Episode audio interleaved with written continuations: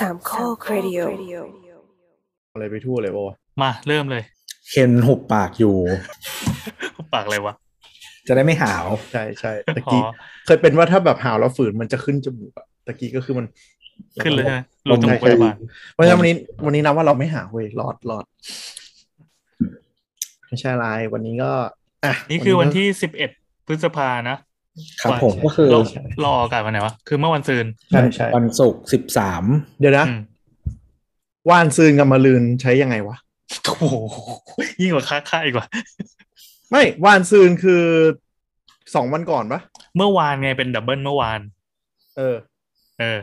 ไม่แล้วตะกี้พี่แอนพูดว่าเราจะปล่อยเมื่อวานซืนผมก็เลยงงไงหมายความว่าเป็นมะรืนเหตุการณ์ที่เกิดขึ้นเมื่อวานซืน วันเนี้ยอ๋อคือไปถึงวันที่เราอัดอะเป็นเป็นวันซืนของวันที่เราปล่อย ใช่นี่คือเราต้องคิดไปเผื่อของวันปล่อยขนาดนั้นเลยเหรอวะเอ้าก็ธรรมดาก็เวลาถ่ายทีวีสมัยก่อนอะเวลาเขาพูดอะเขาพูดว่าเป็นปัจจุบันเสมอ นึกออกปะเออเหมือนเหมือนเหมือนให้คนคนผู้ชมผู้ฟังอะเขารู้สึกว่ามันคือไลฟ์แต่จริงๆไม่ไลฟ์เ นึกออกปะแต่นั่นมันเป็น sense ของการรายการสดไง ซึ่งอันนี้คุณผู้ฟังจะฟังเมื่อไหร่ก็ได้ อาจจะฟังอืมปีหน้าก็ได้ เราก็บอกว่าเมื่อวันซืนไว้ก่อน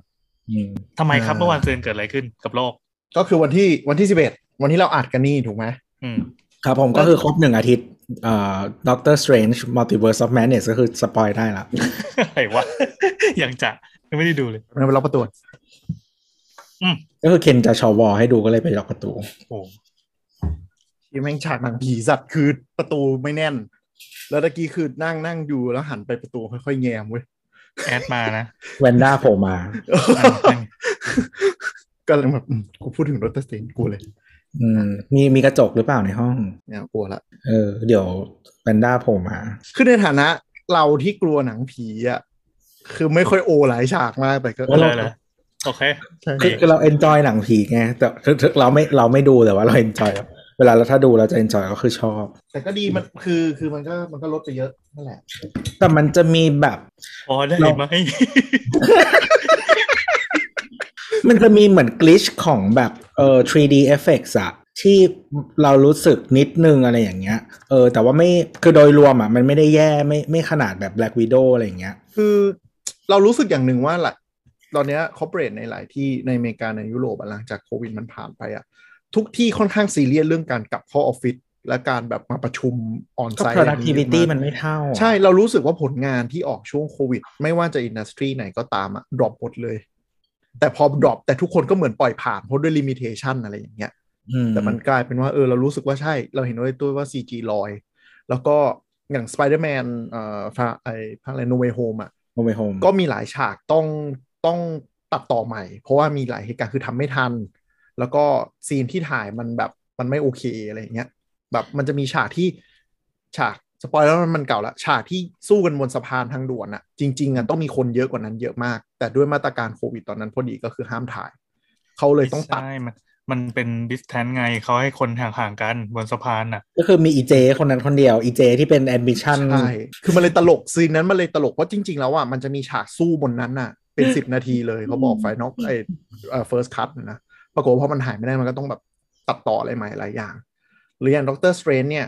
ที่มันดูประดักประเดิดอะจริง ๆ มันต้องออกก่อน No Way Home เออ แต่ว่าเขาต้องสลับไทม์ไลน์ใหม่หมดเลย เพราะด้วยปัญหาเรื่องนี้แหละโควิด production นู่นที่นั่นอืมแต่มันไอ้ไอ้ Doctor Strange มันมีปัญหาเรื่องผู้กำกับเทด้วย เออเออเปลี่ยนใช่ไหมเปลี่ยนคนใช่ใช่ไหมใช่แล้วก็ทางทางๆที่จริงๆ No Way Home อะเลื่อนมาแล้วนะ เลื่อนมาไกลแล้วด้วยใช่แต่ Doctor Strange Strange เลื่อนมาไกลกว่า ใช่ใช่ก็ก็ถ้าไปดูสัมภาษณ์นักแสดงก็จะบอกว่าแบบ ไม่คือเขาไม่คิดว่าตอนสัมภาษณ์เดินสายอะ่ะ เขาไม่คิดว่าเขาจะ spoil อะไรได้เลย เพราะว่าถ่ายซ่อมใหม่เยอะมากจนไม่รู้แล้วว่าอันไหนคือเรื่องจริงเว้ยอันนี้คือหมอแปลกกับกับอลิซาเบธโอลเซนพูดอืมว่าแบบมาถ่ายซ่อมถ่ายฉากจนไม่รู้ว่าไหนเอาไปใช้ในไฟนอลคัทเลยอะประเด็นเรื่องวันนี้คือเกิดอะไรขึ้น วันนี้เราน่าจะวันที่สิบเอ็ดเนี่ย หรือ 12 แล้วว่าจนถึงจนปล่อยรายการเลย น่าจะมีคนหลายคนที่พูดว่าพูดเชิงประชดประชันว่าเรารักงานของเราจังเลย ชีวิตนักลงทุนไม่ใช่ชีวิตของเรา จากที่จะเกษียณได้ภายในอายุ30ตอนนี้อาจจะต้องทำงานจนตายอะไรอย่างเงี้ยมันเป็นการเอ่อโดยเฉพาะคนลงคริปโตพวกที่ลงคริปโตคริปโตหนักๆกันนะครับ จากที่แล้วที่จะตอแหลมากกว่านั้นก็คืออืมพวกที่ลงทุนพวกนี้แล้วก็เป็นวีแกนแล้วก็รักโลกหยอกแค่อะไรวะตัวอะก็คือเหตุพูดการความณ์เนี้ยจวัรินงนี้วันนี้มันเกิด มึงเล่าให้เป็นฟัคงนแล้วรักโลกไม่ได้ถ้ามึงรักคริปโตค่ะให้เดี๋ยวมันจะมี proof of stake ออกมาแล้ว ในอนาคตอะ anyway คืออะไรวะ ลืมอ๋อโอเคอ่ากลับมาประเด็นก็คือวันนี้มันมีเหตุการณ์ใหญ่ในวงการคริปโตหนึ่งที่เกิดขึ้นก็คือมีเหรียญหนึ่งมันมีสองเหรียญชื่อลูน่ากับเทอร่าเกิดอาการ crash ดังรุนแรง รุนแรงขนาดไหนหนึ่งวันมูลค่าหายไป95%เออนึกภาพไม่ออกว่าการหายไปเก้าสิบห้าเปอร์เซ็นมันส่งผลอะไรยังไง ก็คือถ้าพี่ถือเหรียญนี้อยู่หนึ่ง100บาทเหรียญมูลค่าหนึ่งร้อยบาท อืม เมื่อวานวันถัดพี่ไปมีเงินเลยหครับนึ่งร้อยบาท วันนี้พี่มีห้าบาท อืม แต่เราไม่ได้ถือร้อยบาทใช่ไหมล่ะใช่ มันไม่มีใครถือร้อยบาทหรอก มันมันเป็นไปไม่ได้ที่จะถือหนึ่งร้อยบาทอะ เอาอย่างนี้ดีกว่า ทีเนี้ยปัญหามันคือมันมันรุนแรงกว่าคริปโตรอบอื่นๆยังไงเออนั่ก็นคืสิอถ้าใครใครอยู่ในคริปโตรอบก่อนหน้านี้ทั้งหมดเพราะอะจริงๆสองสามวันก่อนยังคุยกันเรื่อง UST เลยปะใช่ ก็คือเรากำลังพูดว่าคริปโตรอบก่อนๆเนี่ยมันเป็นลงบิตคอยลง ETH ลงเหรียญนู่นนี่นั่นไงคือมันเหมือนการไปซื้อเหรียญเหรียญหนึ่ง คือเหรียญนี้มันจะมีฟังก์ชันนู่นนี่นั่นอะไรก็ตามเนี่ยแล้วมันเป็นการลงทุนแล้วมันเจ๊งถูกปะอืมแต่ปัญหาของลูน่าเนี่ย มันมีปัญหาของมันคือลูน่ามันเป็นเขาเรียก ecosystem ที่ทำเหรียญดิจิตอล US ดอลลาร์ตัวหนึ่งออกมาชื่อว่า UST หรือ US Terra ซึ่งเคลมว่าเหรียญ1 US Terra จะมีมูลค่าเท่ากับ 1 US ดอลลาร์เป็น stable coin stable coin อ่า ก็คือ ถ้าเราถือ UST หนึ่งเหรียญมูลค่ามันก็เหมือนควรจะก็เหมือนพี่หัวยุ่งเขาเคลมมูลค่ามายุ่งเลยวะพี่หัวยุ่งตามทางด่วนไม่มันมันแย่กว่านั้นอีกเพราะว่าไอพี่หัวยุ่งเนี่ยเขาเขาเคลมว่าเหรียญเขาทำอะไรได้ นึกถึงไหนว่าใครว่าหัวยุ่ง ตืดครับเนี่ย มันเป็นอะไรของเมืองไทยเกี่ยวกับที่เขามีเงินแต่ไม่มีจ้างมันไม่มีปัญญาจ้าง hair stylist อะตกลงเขาเซ็ตปะตกลงเขาเซ็ตปะมีคนบอกว่าเขาเซ็ตอย่างนั้นเขาเซ็ตนะเว้ยแล้วเราคือเรา อะคือเราไม่รู้จากและไม่รู้ว่าความจริงเป็นอย่างไร แต่ว่าคนแบบนั้นอะ ไม่มีทางที่มันจะไม่ตั้งใจ ก็เป็น brand identity ป่ะใช่ใช่ใช่เราเราคิดว่าเป็นแบบนั้นอืมชอบไม่ชอบไม่รู้เหมือนเหมือนพี่ซุปเคอะเออประมาณคือกลายเป็นเอกลักษณ์แทน อืมซุปเคใส่ชุดซูเปอร์แมนมาสอนก็ยังรู้ว่าเป็นซุปเคอะซึ่งเขาใส่จริงโอเคคือใครวะซุปเคไม่รู้จักซุปเคเหรอไม่รู้จักไวพีเอ็มรู้จักหรอกเออไวพี่แอมครูสนพิเศษครูสอนโอ้พิเศษ เขาสอนเออเขาสอนคณิตศาสตร์ แล้วก็คือสมัยก่อนอะเดี๋ยวนี้ไม่มีละคือสมัยก่อนสมัยยุคเราอยู่แบบมัธยมมหาลัยอะไรอย่างเงี้ย เวลานั่งรถไฟฟ้าถ้าใครนั่งผ่านช่องนนทรีย์อะแล้วมองออกไปนอกหน้าต่างอะจะต้องมีป้ายใหญ่ ๆ เป็นหน้าพี่ซุปเค เป็นผู้ชายตัวผอมๆหน่อยเอ่อตีๆหน่อยแล้วก็หัวฟูแบบสิงโตอืมแล้วแต่เซตจะเซตมีหัวแหลมขึ้นมาเป็นเขาหนึ่งอัน เป็นคือรันเป็นรันคือคือยังไงดีวะมันมียุคที่ทรงผมลากไซแบบ F4 เวอร์ชันไต้หวันก่อน แต่อันนี้มันไม่ใช่ เออ แล้วอยู่ๆก็เริ่มมีงอกเขาขึ้นมาตรงกลางเว้ยซึ่งเป็นเขารันเนี่ยไงเป็นรัน เออ เกิดมาได้ยังไงก็ไม่รู้เว้ยเขาอยากรู้ว่ารันทำได้จริงหรือเปล่า รันรันในคนนั้นอะ ครับแล้วกลับมาสู่โลกอีกครั้ง วันนี้พยายามจะดึงกลับมาเพราะดูเหมือนเรื่องจะเยอะอะอะไม่ก็ก็เออประเด็นก็คืออ่าตัวลูน่ากับไอ UST US Terra เนี่ย มันเป็นอีโค y ิสเต็มที่เขาสร้างว่าเคลมเพื่อจะทำสร้างดิจิ t a ลเคอร์เรนซี stable coin อ่า โดยที่ไม่ได้เอาแบบเอา US ดอลลาร์มาฝากแล้วออกเหรียญคือปัจจุบันเนี่ยในในวงการคริปโตเนี่ยเราใช้สิ่งที่สิ่งเทียบกับ US ดอลลาร์เนี่ยมีอยู่ 2 ตัว คือ USDT อ่า USDT กับ USDC ไม่ไม่ไม่ต้องไป detail มันก็ได้แต่หลักๆก็คือ 2 เหรียญเนี้ยเขาออกเหรียญออกเหรียญออกโทเค็นออกมาเนี่ยโดยการที่ back กับมูลค่า asset 1ต่อ1ดอลลาร์คืออย่าง USDC เนี่ยฝากเงินเข้าไป 2,000 ล้าน ก็ผลิตเหรียญออกมา2,000ล้านเหรียญจบอืมไม่ได้แหละซับซ้อนนึกออกปะปัญหาของไอเทอร่าเนี่ยไอ UST เนี่ยมันอ้างว่ามันมันใช้ระบบคอมพิวเตอร์ในการทำให้เหรียญเนี่ยมูลค่าหนึ่งดอลลาร์อ่าอาจจะลง detail หนึ่งแต่ว่า ก็คือมีถ้าอัลกอริทึมบางอย่างที่จะทำใช่ให้ผูกกับค่าเงิน USD ไว้เสมอ ใช่เขาเรียกว่า algorithm peg algorithm stable coin อ่าโอเค ก็คือจริง ๆ ถ้าเทียบกับเงินในโลกจริงอะนะอืม เงินจริง ๆ อะ ค่าเงินจริง อะ เออมันก็ก็ก็ธรรมดาแต่ว่าพอดีค่าเงินจริงอะเขาใจเขาใช้ mechanism ของตลาดในการอืมดึงเงินเข้าออกตลาดใช่เพื่อให้เงินอะมันเพกก็คือใช่ภาษาไทยว่าอะไรว่าที่ไม่ใช่คำว่าเพกอะมันมีตรึงคำตรึงเออตรึงตรึงมูลค่า เช่น เออที่ดังที่ที่แบบว่าดังมาก ๆก็คือเงินหยวน เขาจะตรึงคือไม่ได้มันไม่ได้ตรึงหนึ่งต่อหนึ่งอะเนาะเพียงแต่ว่าเขาจะมีค่าอยู่ว่าเขาอยากให้ค่าเงินเขาประมาณเท่าไหร่ แล้วก็ใช้การเอ่อกลไกตลาดด้วยกันอย่างเช่น การปล่อยเงินออกจากคลังหรือซื้ออืมอะไรเงี้ยเข้ามาเพื่อให้เงินอะให้เงินมัน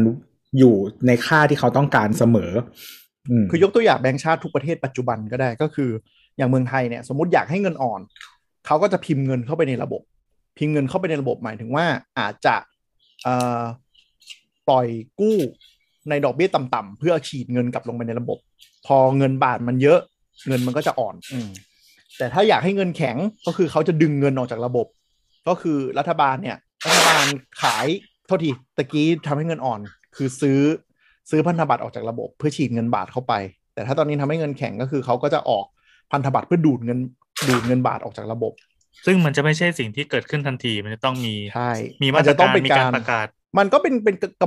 กลไกที่แบงก์ชาติทำอยู่ทุกวันนะอืมทุกวันนี้คือทำอยู่เขาพยายามคือมันจะปรับได้หลายอย่างทั้งดึงใช่ปรับดอกเบี้ย หรือว่าไปปรับใช่รีเอ่อรีเซิร์ฟก็ได้รีเซิร์ฟใช่เอ่อเงินต่างเงินตราต่างประเทศอะไรอย่างเงี้ย อืมนี่ก็ไปเรียน ที่แบงก์ชาติถืออยู่อะไรเงี้ยแมกโรอิคโนมิกหนึ่งส่วนหนึ่งก็จะพูดเรื่องนี้เยอะพอสมควร ถ้าอยากไปดูต่อได้อ่าโอเคแต่นั่นนั่นนั่นคือโลกของเรียนการตั้งแต่เงินมัธยมอ่าอันนี้เรื่องของการเงิน คือแต่มันต้องทำอย่างนี้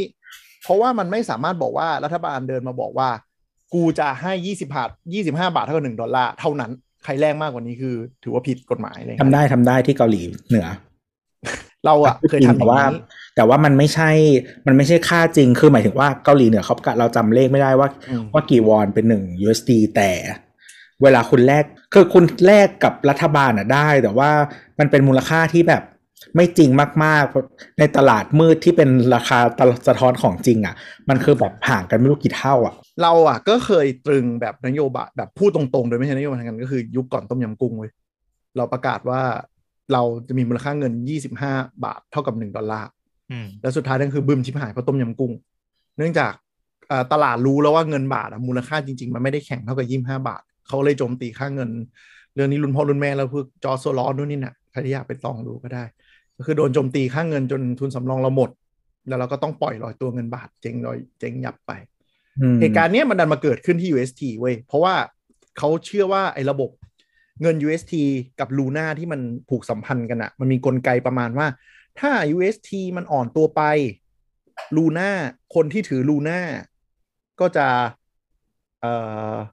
swap มาเป็น UST เพื่อทำให้ supply มันเพิ่มอะไรอย่างเงี้ยคือเขามีกลไกที่มันจะเป็นเทรดกลับไปกลับมาตลอด โดยใช้ตลาดในการควบคุม แต่ปัญหามันเกิดขึ้นก็คือ มันมีคนโจมตีค่าเงินนี้ก็คือ ถ้ากูดัมไอ UST ลงไปในตลาดจำนวนมากๆอะราคา UST มันจะตกนึกออกปะอืมเออพอ UST ตกปุ๊บ คนก็จะต้องยิ่งขายลูน่ามา เพื่อมาเพื่ออุ้มอะไรสักอย่างเนี่ยเราไม่เราไม่แน่ใจกลไกเขาแต่มันจะมีกลไกอยู่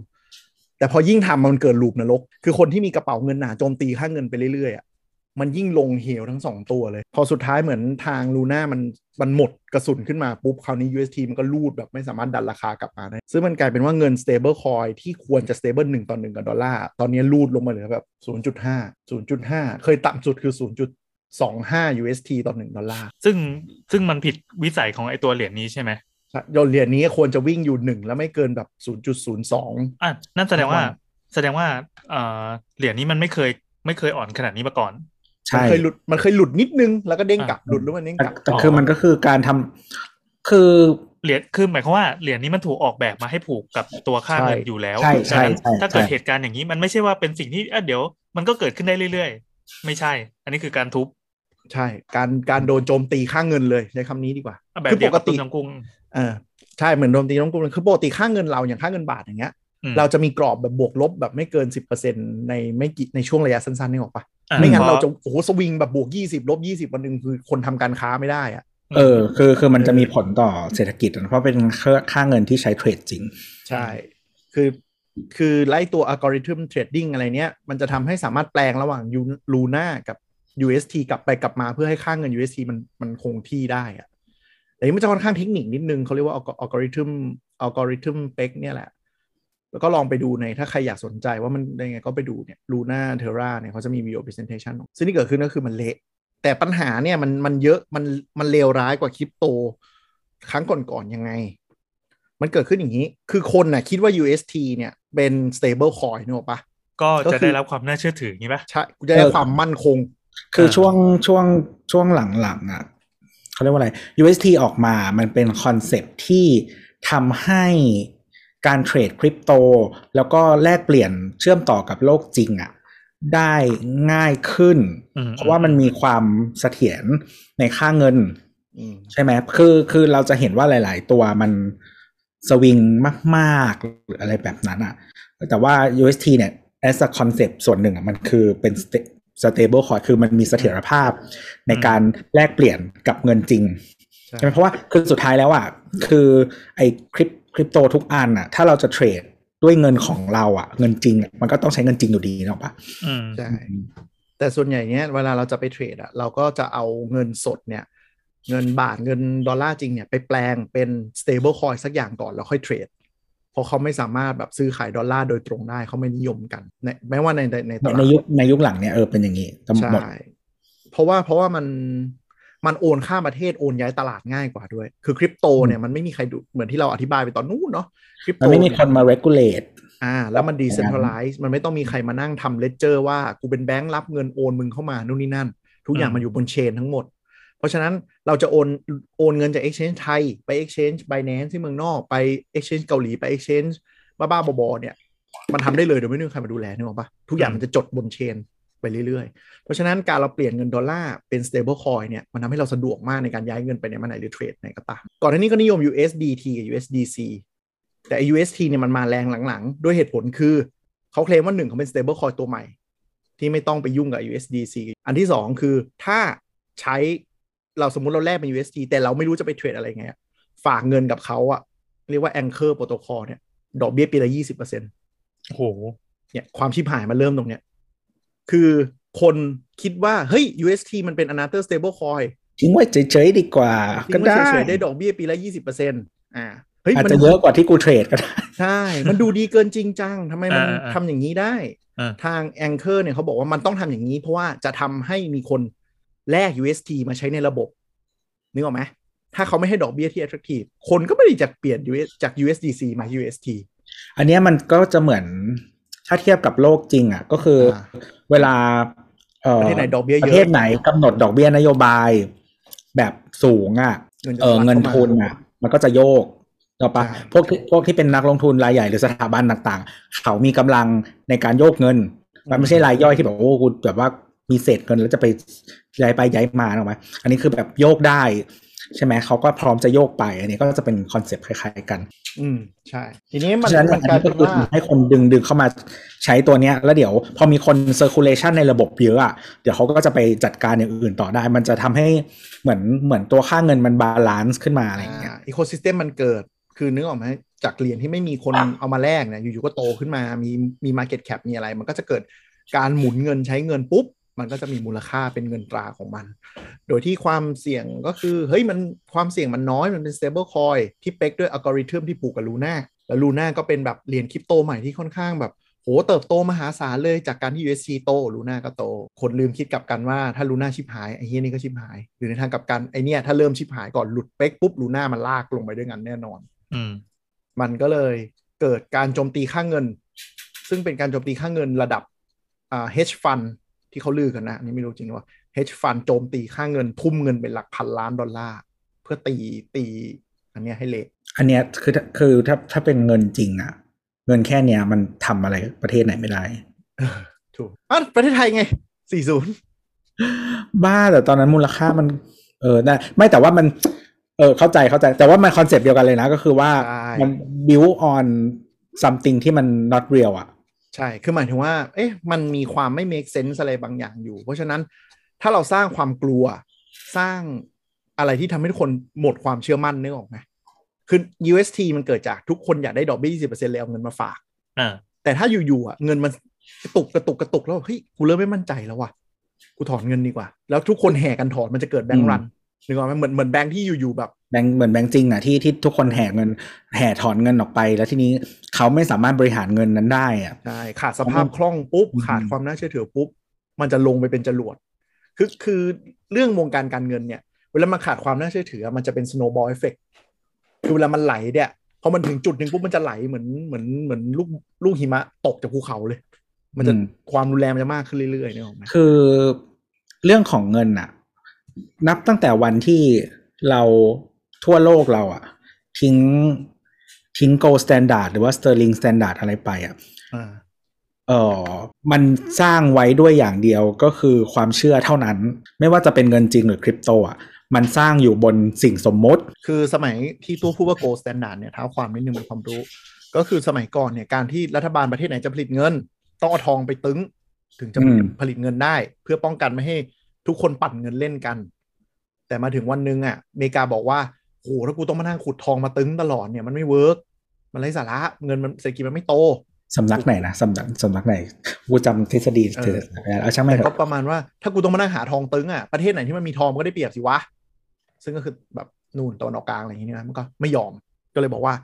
งั้นใช้ความน่าเชื่อถือของเศรษฐกิจนี่แหละ ให้ค่าเงินมันลอยมันลอยไม่มีอะไรเลย ถ้าเศรษฐกิจประเทศกูดี ทุกคนอยากได้ US ดอลลาร์ เดี๋ยว US ดอลลาร์มันจะมีมูลค่าเอง แต่ถ้าคนไม่อยากใช้ US ดอลลาร์ขาย เดี๋ยวมันก็จะอ่อนตัวเอง เพราะฉะนั้นกูก็ไม่ยึดทองแล้ว กูจะปริ้นเงินเท่าไหร่ก็ได้ อืม ซึ่งตอนหลังมันก็เลยทุกคนมันก็เลยเลิกกันหมดคือมันคือยุคเข้าใจว่าหลังยุค gold standard อะก็คือเมื่อสมัยก่อนก่อนนั้นอะเอ่อ currency ที่ใช้เทรดกันทั่วโลกอะที่เป็นที่เป็น global trade อะมันคือ pound sterling อืมของ UK ster sterling อะ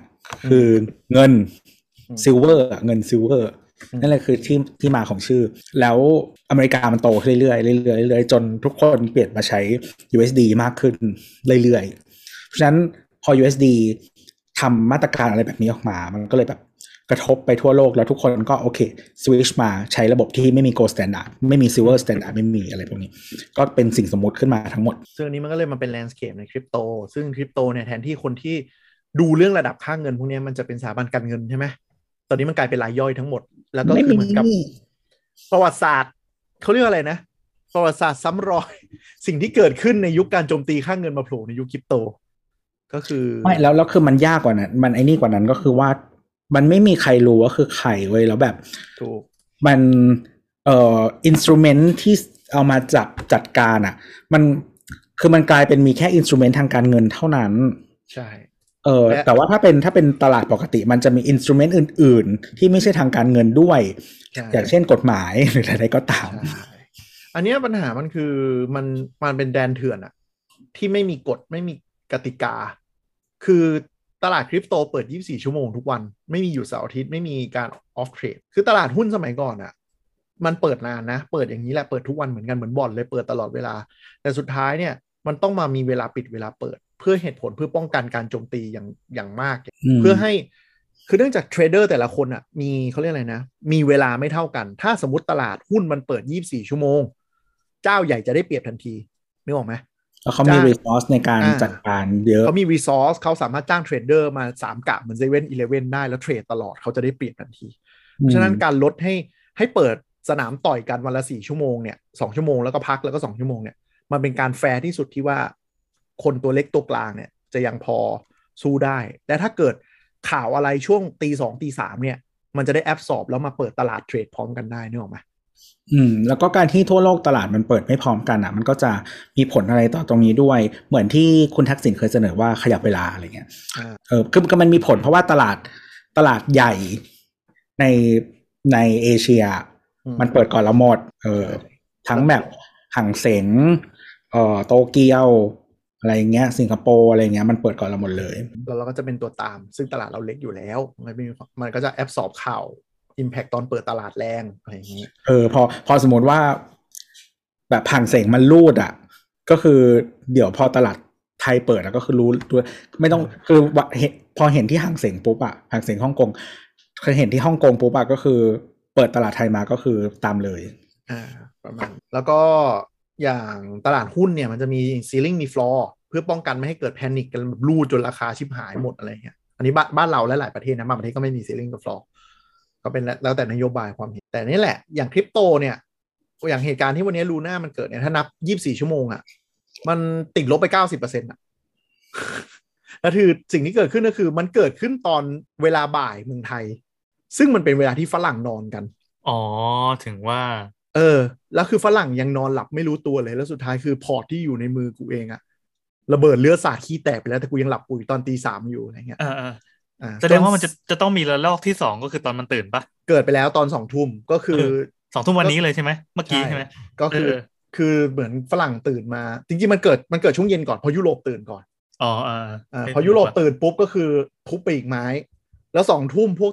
trader west coast ตะวัน west coast คือ trader พวก LA อะ มันจะประมาณ 15 ชั่วโมงใช่ไหมก็เพิ่งเริ่มตื่นกันก็ตื่นมาปุ๊บก็ panic sell อีกดอกหนึ่งตุ้มจนแบบเละอะมีแต่เละกับเละอะอะไรอย่างเงี้ย ซึ่งมันน่ากลัวตรงที่ไอ้ไอ้ Luna เนี่ยที่ที่เราเลือกที่จะมาพูดเนี่ย เพราะว่าไอ้ Luna เนี่ยมันเป็นคริปโตที่มันมาที่หลัง แต่ Market Cap เนี่ยมันโตแบบมหาศาลมากอืมมันเลยเป็น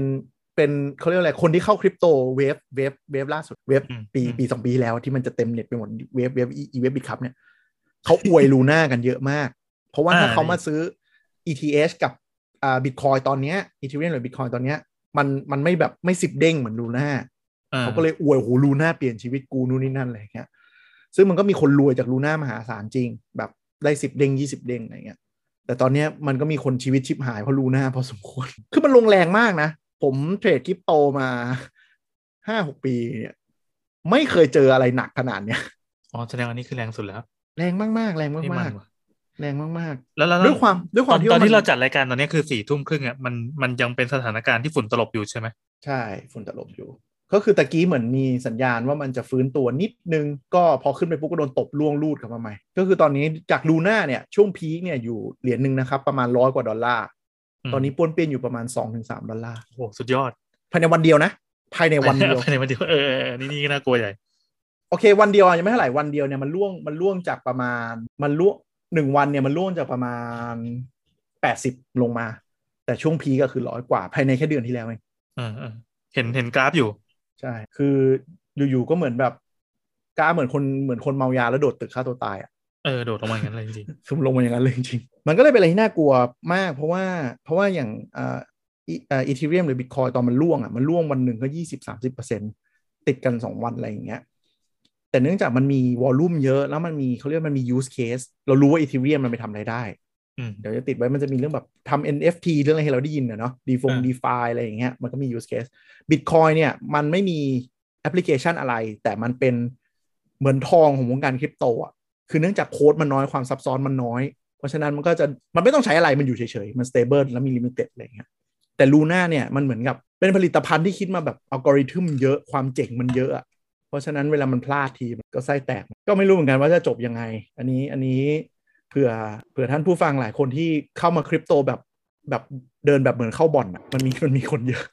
เออซึ่งเป็นอย่างเยอะ มีเยอะมีเยอะคือไม่เข้าใจอะไรเลยอะไรอย่างเงี้ยก็อธิบายให้เข้าใจแล้วกันว่ามันเกิดอะไรขึ้น คือเราเป็นคนหนึ่งเนี่ยที่อยากซิ่งลูน่าเหมือนกัน แต่ยิ่งศึกษาแล้วยิ่งไม่เข้าใจว่าทำไมมันถึงน่าซื้อนึกออกไหมเราก็เลยไม่กล้าแตะซึ่งหมายควาซึ่มงว่าวันเนี้ยหมายความว่าสังหรณ์ใจว่ามันมันแปลกๆเนี่ยเหรอ ใช่เพราะว่า อันนี้อันนี้คือจะว่าเก่งหลังเกมก็ได้นะอ่าเออคือคือเก่งหลังเกมไหมก็ต้องใช่แต่คือ เราเคยทำกันบ้านแล้วเราเคยทวิตบ่อยมากว่า ไม่อินกับระบบของลูน่าเลย เพราะว่าอ่าประวัติศาสตร์โลกเราอะอะไรที่มัน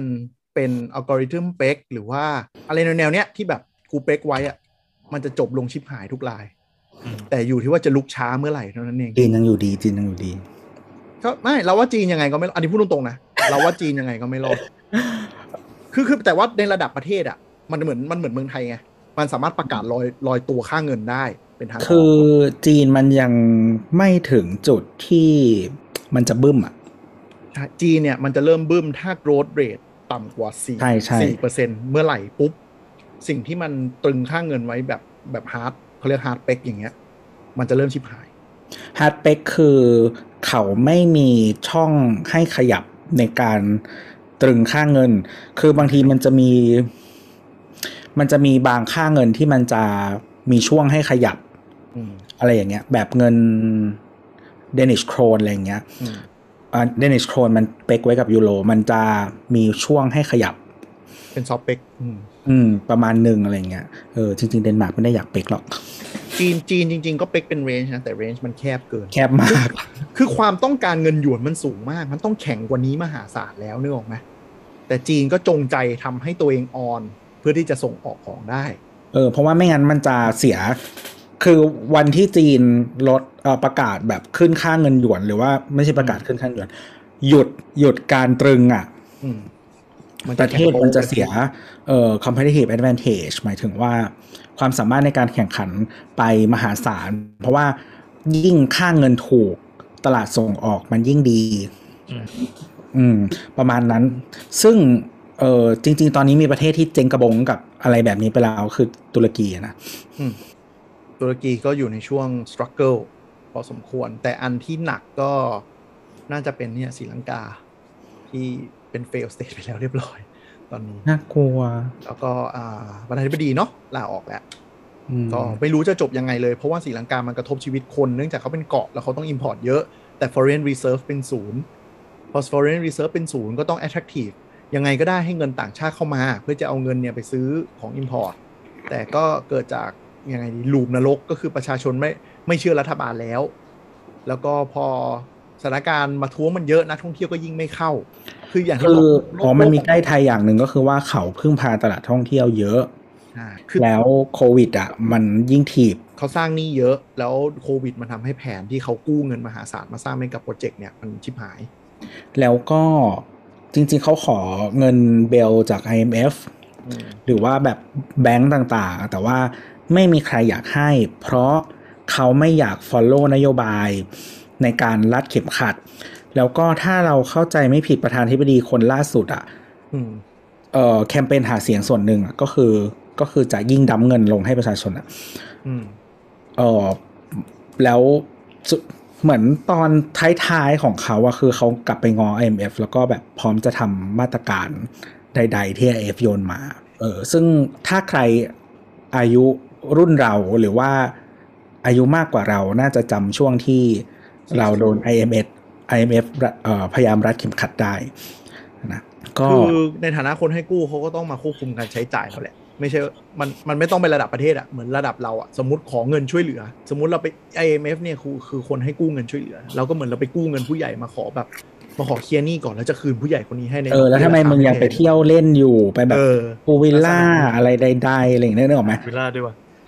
ใช่เพราะว่า IMF เขาจะปล่อยดอกเบี้ยต่ำมาก เพื่อมากู้วิกฤตในประเทศแล้วก็ดูแลความเรียบร้อยของประ อืมชาชนมันเขาจะมารัดเข็มขัดว่า เฮ้ย มึงอย่าไปทำโปรเจกต์ไร้สาระ มึงฟื้นเศรษฐกิจก่อน ซึ่งคนเป็นนักการเมืองถ้าโดนรัดเข็มขัดก็ไม่อยากเป็นไงคือคือโจอ่าอะอันนั้นคือคือคือถ้าสมมติว่า ideally ไม่มีคอร์รัปชันแม้แต่ไม่มีคอร์รัปชันเลยอะเออสมมุติว่าไม่มีคอร์รัปชันเลยเนี่ย ประชาชนก็ได้รับผลกระทบในระยะสั้นแน่นอนข้าราชการตกงาน เออหรือว่าแบบ ขึ้นแท็กนู่นนี่นั่นอืมออกปะมันไม่มีใครแฮปปี้คือมันเป็นมันเป็นอารมณ์แบบว่าเขาเรียกก็ว่าอะคืไรอจะฟุ่มเฟือยไม่ได้อะต้องมานั่งประหยัดอะมันต้องกินยาขมก่อน เพื่อที่คุณจะอ่าหายออกไหมแต่ว่าช่วงที่กินยาขมมันไม่มีใครแฮปปี้ไง อ่า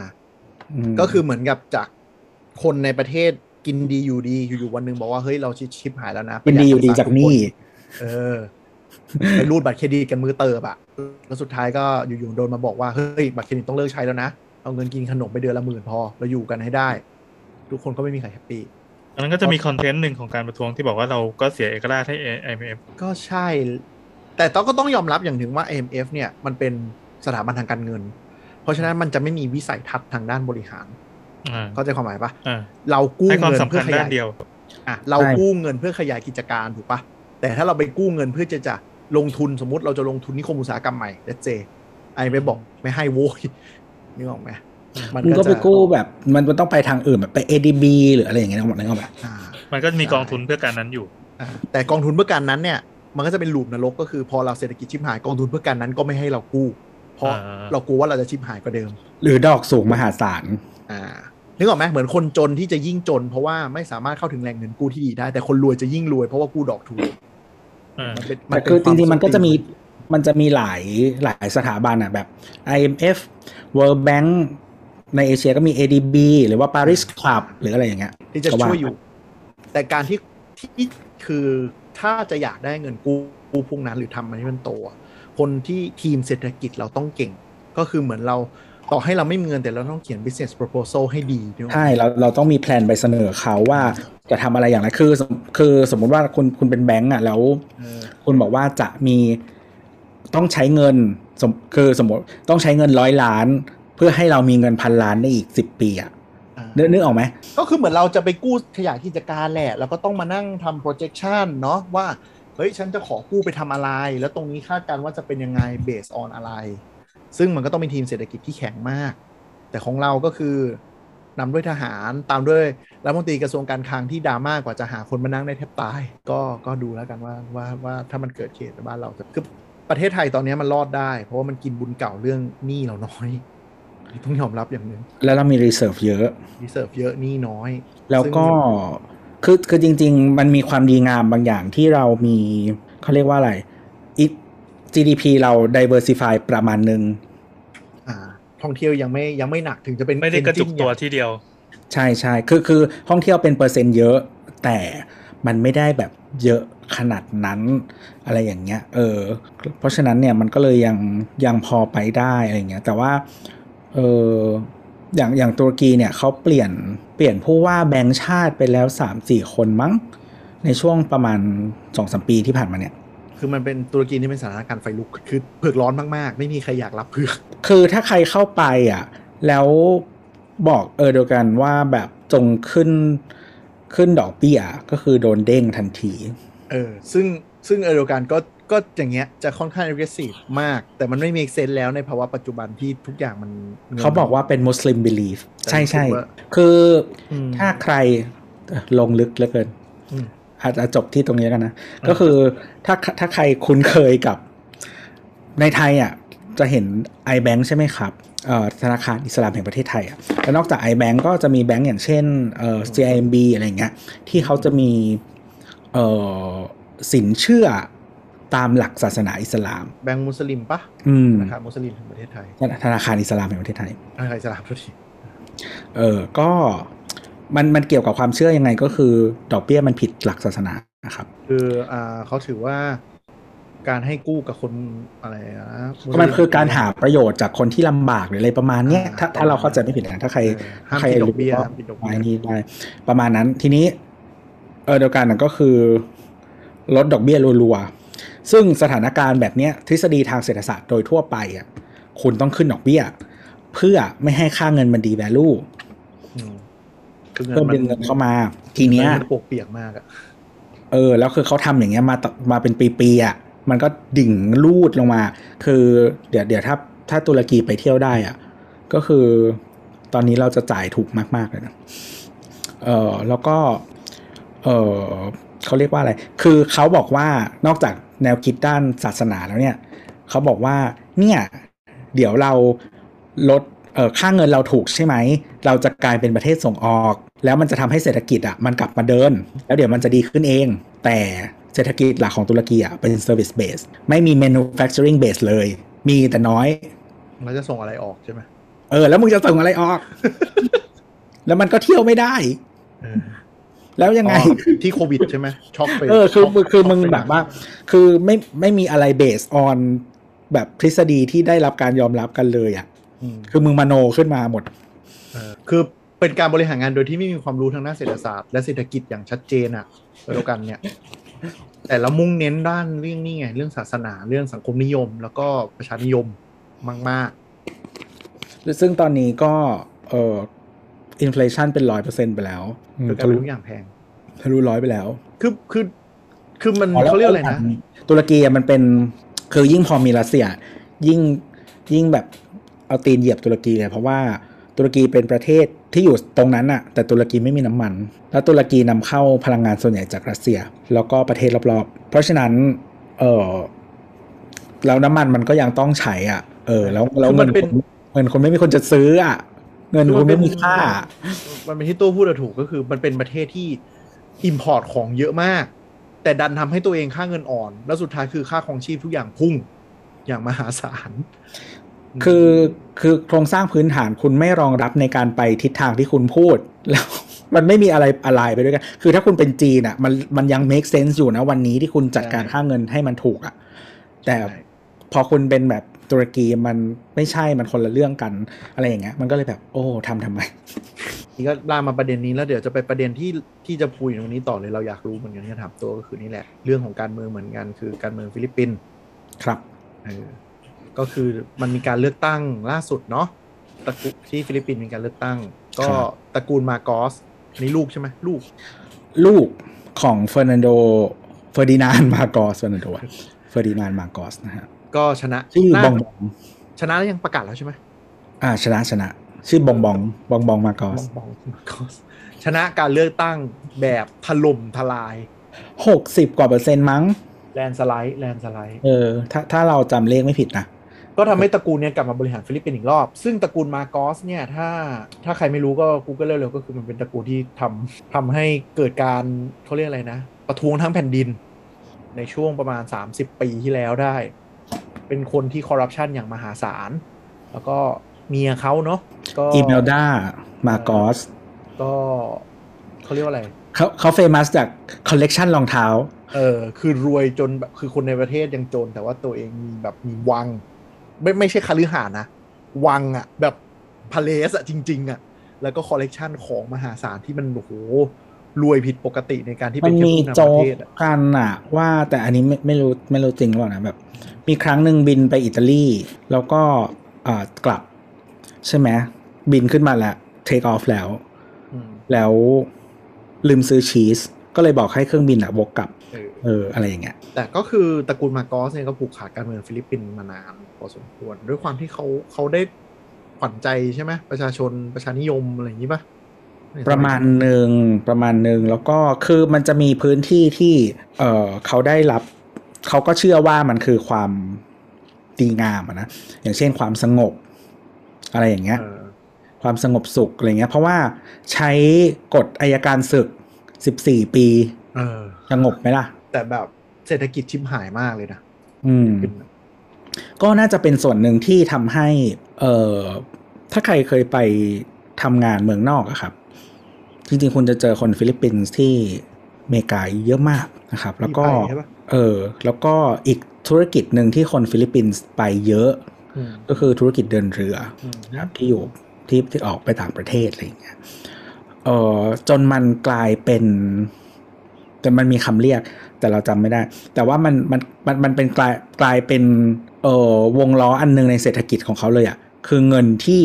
คนฟิลิปปินส์ไปอยู่เมืองนอกแล้วส่งกลับมา อืมอืมคือประเทศอยู่ได้ เพราะว่าเงินที่ส่งแรงงานไปทำงานทั่วโลกแล้วเงินกระส่งในประเทศคือมันทำให้ คือมองมองอีกมุมหนึ่งมันคือเป็นการที่ คนมันอยู่ไม่ได้แล้วจนต้องออกไปหาชีวิตที่อื่นคล้ายๆตอนนี้เลยดิแซวอะไรอย่างนั้นอะไรอย่างนั้น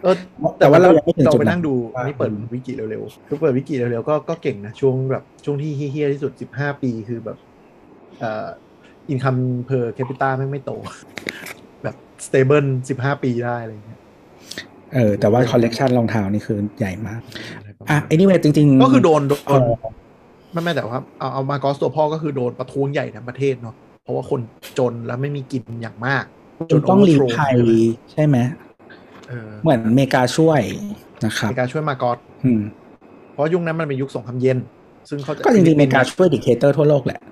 เออคือที่พร้อมกัอยู่ฟิลิปปินส์เป็นพันธมิตรอเมริกาเพราะว่ามันเป็นช่วงสงครามเย็นแล้วก็มีฐานทัพอเมริกาในฟิลิปปินส์เยอะมาก เขาก็เลยต้องช่วยเพื่อความมั่นคง ก็จริงๆอเมริกายุคก่อนมากอสไม่นานก็คือเป็นยุคที่อเมริกาให้เอกราชกับฟิลิปปินส์นั่นแหละ เพราะอเมริกาซื้อฟิลิปปินส์มาจากสเปนอ่าทีนี้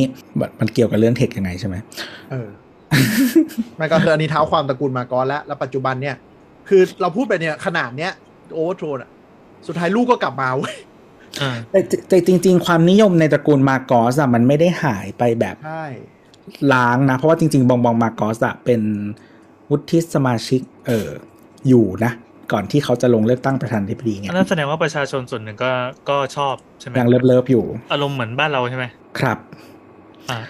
เออบางบางที่เขาจะใช้คำว่า political dynasty หรือราชวงศ์การเมืองชอบทั้งตระกูลส่งใครมาก็เลือก อ่าอ่าอ่าซึ่งบ้านเราก็มี ใช่ครับ หลายตระกูลเลยนะฮะแต่แล้วก่อนก่อนก่อนที่จะเข้าเรื่องเทคก็คือมันมีหนังสารคดีของด็อกขับ ก็ไปดูได้ในเว็บด็อกครับ ชื่อ The Kingmaker อ่าเป็นเรื่องอยากดูมากเลยเรื่องอีเมลด้าเลยอีเมลด้าคือ Kingmaker คือคนที่ทำให้คือ literally ก็คือตำแหน่ง president ของฟิลิปปินส์มันมันมีเนี่ย palace มีวังมีอะไร มันเป็น king จริงๆมันไม่ได้เป็นแค่แบบผู้นำทางการเมืองอะ คือยศถามันโหดมาก คือเหมือนบางทีเขาเรียกว่าอะไร เวลาสปอตไลท์ฉายมาหลาย ๆ ครั้ง มันจะพูดถึงตัวประธานาธิบดีจริงใช่ไหมคือเฟอร์ดินานด์อะไรเงี้ยแต่ว่าอันนี้ก็เข้าใจว่าน่าจะเป็นอีกมุมหนึ่งผู้ที่อยู่เบื้องหลังคิงอ่าเกิดอะประมาณนั้น โอเค อะ ทีนี้ก็เอ่อประธานาธิบดีคนปัจจุบันที่กำลังสละจะจะลงจากตำแหน่งเนี่ยคือที่ที่ฟิลิปปินส์เนี่ยก็เอ่อหลาย ๆ ยุคที่ผ่านมามันก็ทำให้มีการปรับแก้กฎหมายมาเพื่อจัดการ political dynasty หรือว่าความไม่ชอบมาพากลใด ๆ อะไรเงี้ย แต่ว่า work ไม่ work เดี๋ยวว่ากันอีกทีนะ ก็อย่างเช่น ประธานาธิบดีเนี่ยมีอยู่ได้ 6 ปีห้าม re-election นะครับ ก็คือต่อไม่ได้ อันนี้เหมือนเกาหลีเลยอืมซึ่งอันนี้ก็ดี ถ้าเป็นดีไซน์เดียวกับเกาหลีก็คือป้องกัน เออเขาเรียกว่าอะไรอะอยู่ยาวอะ่ะอืมมันผูกขาดไปเรื่อยอืมประมาณนั้น ซึ่งซึ่ง ซึ่งถ้าเป็นประเทศแบบบ้านเราที่เป็นระบบรัฐสภาปกติจะไม่มีระบบพวกนี้เนาะรัฐสภาส่วนใหญ่มันจะต่อยาวเท่าไหร่ก็ได้ อืมแบบแองเกลาเมอร์เคิลอะไรเงี้ยอยู่16 ปีอะไรเงี้ยอะทีนี้กลับมาที่ฟิลิปปินส์ก็คือเออเขาเป็นพันธมิตรกันระหว่างตระกูลมาโกสกับตระกูลดูเตอร์เต้อืมซึ่งในครั้งนี้เอ่อลูกสาวของประธานาธิบดีดูเตอร์เต้คนปัจจุบันเนี่ยเขาชื่อชื่อจริงชื่ออะไรวะ เออ เนี่ยไปดูให้ลงสมัครเป็นรองประธานาธิบดี ก็คือสืบทอดอำนาจซาร่าดูเตเต้ซาร่าดูเตอร์เต้ส่วนบองบองเนี่ยก็คือเป็นประธานาธิบดีนะครับ แล้วในระหว่างช่วงที่ดูเตอร์เต้อะเป็นประธานาธิบดีเนี่ยมันก็เกิดขบวนการบางอย่างเกิดขึ้น เหมือนสร้างระบบ re-education ขึ้นมาใหม่ โดยการปรับเปลี่ยน ประวัติศาสตร์ที่เรียนในโรงเรียน เกี่ยวกับยุคสมัยมาโกสๆรอเฮ้ยเจ๋งว่ะไม่รู้เออมันจะมีแบบคลิปที่ไปสัมภาษณ์เด็กอะอ่าฮะแล้ว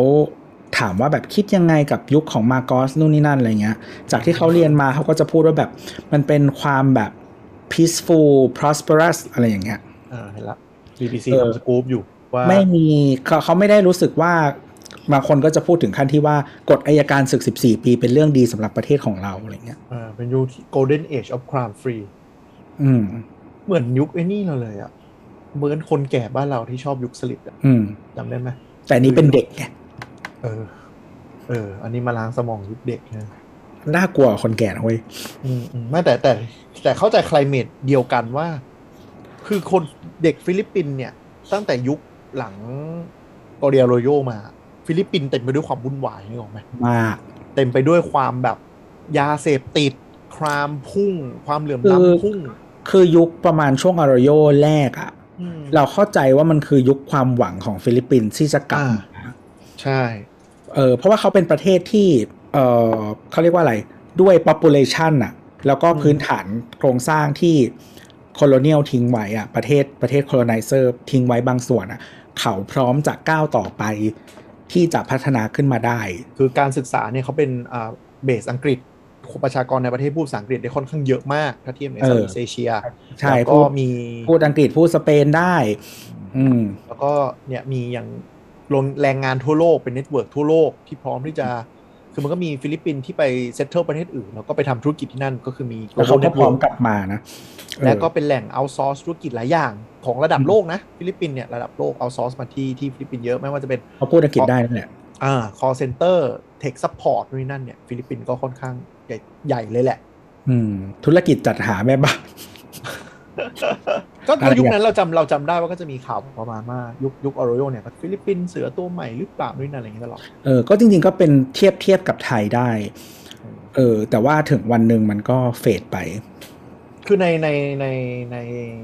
อาเซียนเนี่ยมีมีไทยกับฟิลิปปินส์ที่โดนจับตามองแล้วก็ลงเหวไปด้วยกันทั้งคู่อ่ามีมีมีพม่าเป็นเพื่อนอีกอันละตอนนี้จากพม่าที่ที่กลายเป็น rising star ที่น่าสนใจตอนนี้ก็ลงเหวไปด้วยกันแล้วอ่าแต่ก็ตอนนี้โดก็นรัฐประหารไปอีกรอบหนึ่งก็ไปบายแล้วจ้าอ่าก็อย่างเวียดนามคือตอนทีมไม่ไม่ใช่ทีมเสือตัวที่ห้างเอเชียนะ ทีมยุคหลังที่เราฟื้นเศรษฐกิจอะมันจะมีทีมอาเซียนเป็น New Rising Star จำได้ไหมที่ภูมิภาคอาเซียนเนี่ยเป็นอะไรที่น่าสนคือใจคือจริงๆเสือเสือตัวที่สี่ตัวอะไรอะ มันเดินไปจนเสือตัวเออถ้าเรามีเสือที่หลังตอนนี้เราก็เดินไม่ทันอยู่แล้วอะเออจากที่เราอะกลายจะเป็นเป็นเบอร์สองของอาเซียนที่จะทิ้งห่าง คืออันนี้รู้ถึงส่วนที่ห้าของเอเชียนะยุคสมัยปีช่วงอะไรนะ80อะไรเงี้ยเราควรจะไปทัดเทียมกับกับเกาหลีอินเดียอะไรไต้หวันพวกนั้นได้อะไรอย่างนี้ ไต้ไต้หวันอินเดียเกาหลีพวกนั้นนะแต่เราก็เป็นเสือที่ที่ต้วมเตี้ยม แต่เราก็เดินมาจับตามองในฐานะเฮ้ยจะเป็น rising star ของอาเซียน ก็คือเราตอนนั้นมีไทยกับฟิลิปปินส์แต่ยังตอนนี้ไม่มีเขมรไม่มีอะไรเลยนะ เวียดนามยังไม่มีเลยนะ เพราะว่าเวียดนามเพิ่งออกจากสงครามเน่าๆออกมาแล้วไอ้ไอ้เรากับฟิลิปปินส์เนี่ยก็ตกเหวไปด้วยกันทั้งคู่ติดเอ่อเขาเรียกอะไรนะ middle income trap ไม่ใช่คำ trap ไม่โต เน่ากันอยู่สองประเทศเนี่ย อืมก็ฟิลิปปินส์หลังจากอาร์โรโยก็พยายามจะวิ่งวิ่งมาแล้วเนี่ยอืมแล้วก็หลังยุคอาร์โรโยเนาะก็ก็เละเลย ฟิลิปปินส์คือเละแบบเละเลยอะแบบไม่กลับมาเลยก็อารโยก็ scandal เยอะเหมือนกันอ่าเรื่องคอร์รัปชันเรื่องอะไร แต่ก็นั่นแหละ มันก็ก็ฟิลิปปินส์ก็ซบเซามาจนมาอยู่ในสปอตไลท์ก็คือเรื่องดูเตอร์เต้ดูเนาะเขาที่ออกนโยบาย extremeคาดว่าเป็นเรื่องปราบปราบเอ่อปราบยาเสพติดเหมือนกันคุ้นคุ้นไหมคุ้นคุ้นไหม แบบยาเสพติดกับคอร์รัปชันแบบเด็ดขาดใช่ใครโกงยิงทิ้งใครขายยาเสพติดยิงทิ้ง คุ้นคุ้นไหมคุ้นคุ้นไหมโดยไม่เข้าระบบศาลนะจ๊ะอืมไม่มีการจับจับตายอย่างเดียว ซึ่งจริง ๆ มันมีเลข estimate หลายชุดเอ่อจากหลายองค์กรทั้งต่างชาติและอะไรก็ตาม หลักตั้งแต่แบบ4ี่ห้าพันคน ไปจนถึงเป็นหมื่นคน ที่ถูกฆ่าไปในช่วงประธานาธิบดีดูเตอร์เต้ซึ่งเป็นการกำจัดหลายเคส ไม่ชัดเจนเรื่องยาเสพติดด้วย เออไม่รู้เป็นยาเสพติดหรือเปล่า เป็นคู่แข่งทางการเมืองหรือเปล่า หรือเป็นนักเคลื่อนไหวหรืออะไรหรือเปล่า แล้วก็ก็มีสกู๊ปลงไปดูว่าหลายคน suspect ว่าจะเป็นนักเคลื่อนไหวหรือว่าคะแนนหัวคะแนนฝั่งตรงข้าม แล้วก็เออจริงๆเอ๊ะอันนี้ใครจัดอันดับวะ Human Rights Watch หรืออะไรไม่แน่จำไม่ได้ ที่บอกว่าเออการเป็นนักข่าวในฟิลิปปินส์เนี่ย จะเป็นที่ที่อันตรายมากที่สุดแห่งหนึ่งในโลกยุคยุค ดูเตอร์เต้ดูเตอร์เต้พูดว่าถ้าคุณเป็นนักการที่คุณเป็นนักข่าวไม่ได้แปลว่าคุณจะไม่ถูกฆ่าดูเตอร์เต้เป็นคนปากปากหมามากแล้วก็ท้าชนทุกอย่างมา แต่ก็คือนั่นแหละทำให้ในแง่ในแง่ของของความน่าอยู่อะแย่ แต่โอ้กลายกลายเป็นว่าคนฟิลิปปินส์ชอบ จะบอก จะบอกว่า crime rate ลดลงเกือบ80%นะเออกลายเป็นคนฟิลิปปินส์อะชอบ คือที่ที่เท้าความอะไม่แต่ว่าแต่แต่อย่างเงี้ยลองลอง unpack เล็กๆนิดนึงว่า ถ้าคุณเป็นคนรวยอะเออ คุณเป็นคน wealthy อยู่ใน wealthy neighborhood อะเวลาคุณเห็นเลขอันนั้นน่ะคุณรู้สึกดีมากเลยนะ ใช่อืมอืมอืมแต่ถ้าคุณเป็นคนที่อยู่ในคนจนชุมชนแออัดอะอืมคุณไม่รู้ว่าลูกคุณอะคือเลขในนั้นหรือเปล่านะเออ ที่ตาย เออ คือโดนเก็บไม่ใช่ ก็คือมันมันก็เลยเหมือนในนี่เลย คือที่เล่ามาเนี่ยเราว่าเท้าความมันเหมือนยุคผู้ใหญ่เราอะ่ะก็คือบ้านเราก็คือมีโมเมนต์นี้คือยุคสลิดที่เขาบอกว่าไฟอะไรนะเด็กยังไม่กล้าร้องไฟยังไม่กล้าไหม้อะเพราะว่า ยุคนั้นก็คือถ้าบ้านไหนไฟไหม้ก็คือก็คือถือว่าเป็นต้นเหตุก็โดนจับนึกออกปะคือบ้านกูไฟไหม้แล้วกูยังโดนจับอีกเพราะถือว่าต้นเหตุเพลิงเพราะฉะนั้นมันเป็นการให้ทุกคนกลัว และทุกคนต้องดูแลเรื่องไฟไหม้เรื่องอะไรมากกว่าปกติ แต่ใช่ครามเรทตกทุกอย่างตก เพราะว่า นี่เกิดเรื่องก็คือฆ่าเลย แต่มันในยุคสลิดก็มีอีกมากมายเนาะที่โดนฆ่าแบบอุ้มฆ่าอย่างมหาศาลที่มีอืมอย่างชัดเจนเนี่ยมันก็จะเป็นมิติเดียวกัน ทีนี้กลับมาอีกนิดนึงก็คือว่านอกจากเรื่องการเอ่อปรับวิธีเล่าประวัติศาสตร์ในโรงเรียนแล้วเนี่ย ที่คุ้นๆกันแล้วเนี่ยอืมก็มันยังมีเรื่องของแคมเปญโซเชียลมีเดียเออเนี่ยมหาศาลเลยเนาะใช่ที่บองบองทำแล้วก็เขาก็จะพูด ในมุมที่มันดูดูดีอะไรอย่างเงี้ย หรือว่าคือคือเราดูบางอันนะเราก็ไม่ได้คิดว่ามันมันดีอะนะแต่ก็เราก็ไม่รู้นะเราก็ตัดสินแทนไม่ได้ อย่างเช่น อันที่เขาก็จะพยายามพรีเซนต์ว่าเป็นแบบ normal guy อืมอะไรเงี้ยเป็นแบบ normal citizen ที่แบบอยากมาแก้ปัญหาอืมอะไรอย่างนั้นอะจะพรีเซนต์ตัวเองเป็นแบบนี้ หรือว่าบางทีเขาก็จะให้สัมภาษณ์สื่อว่าเออ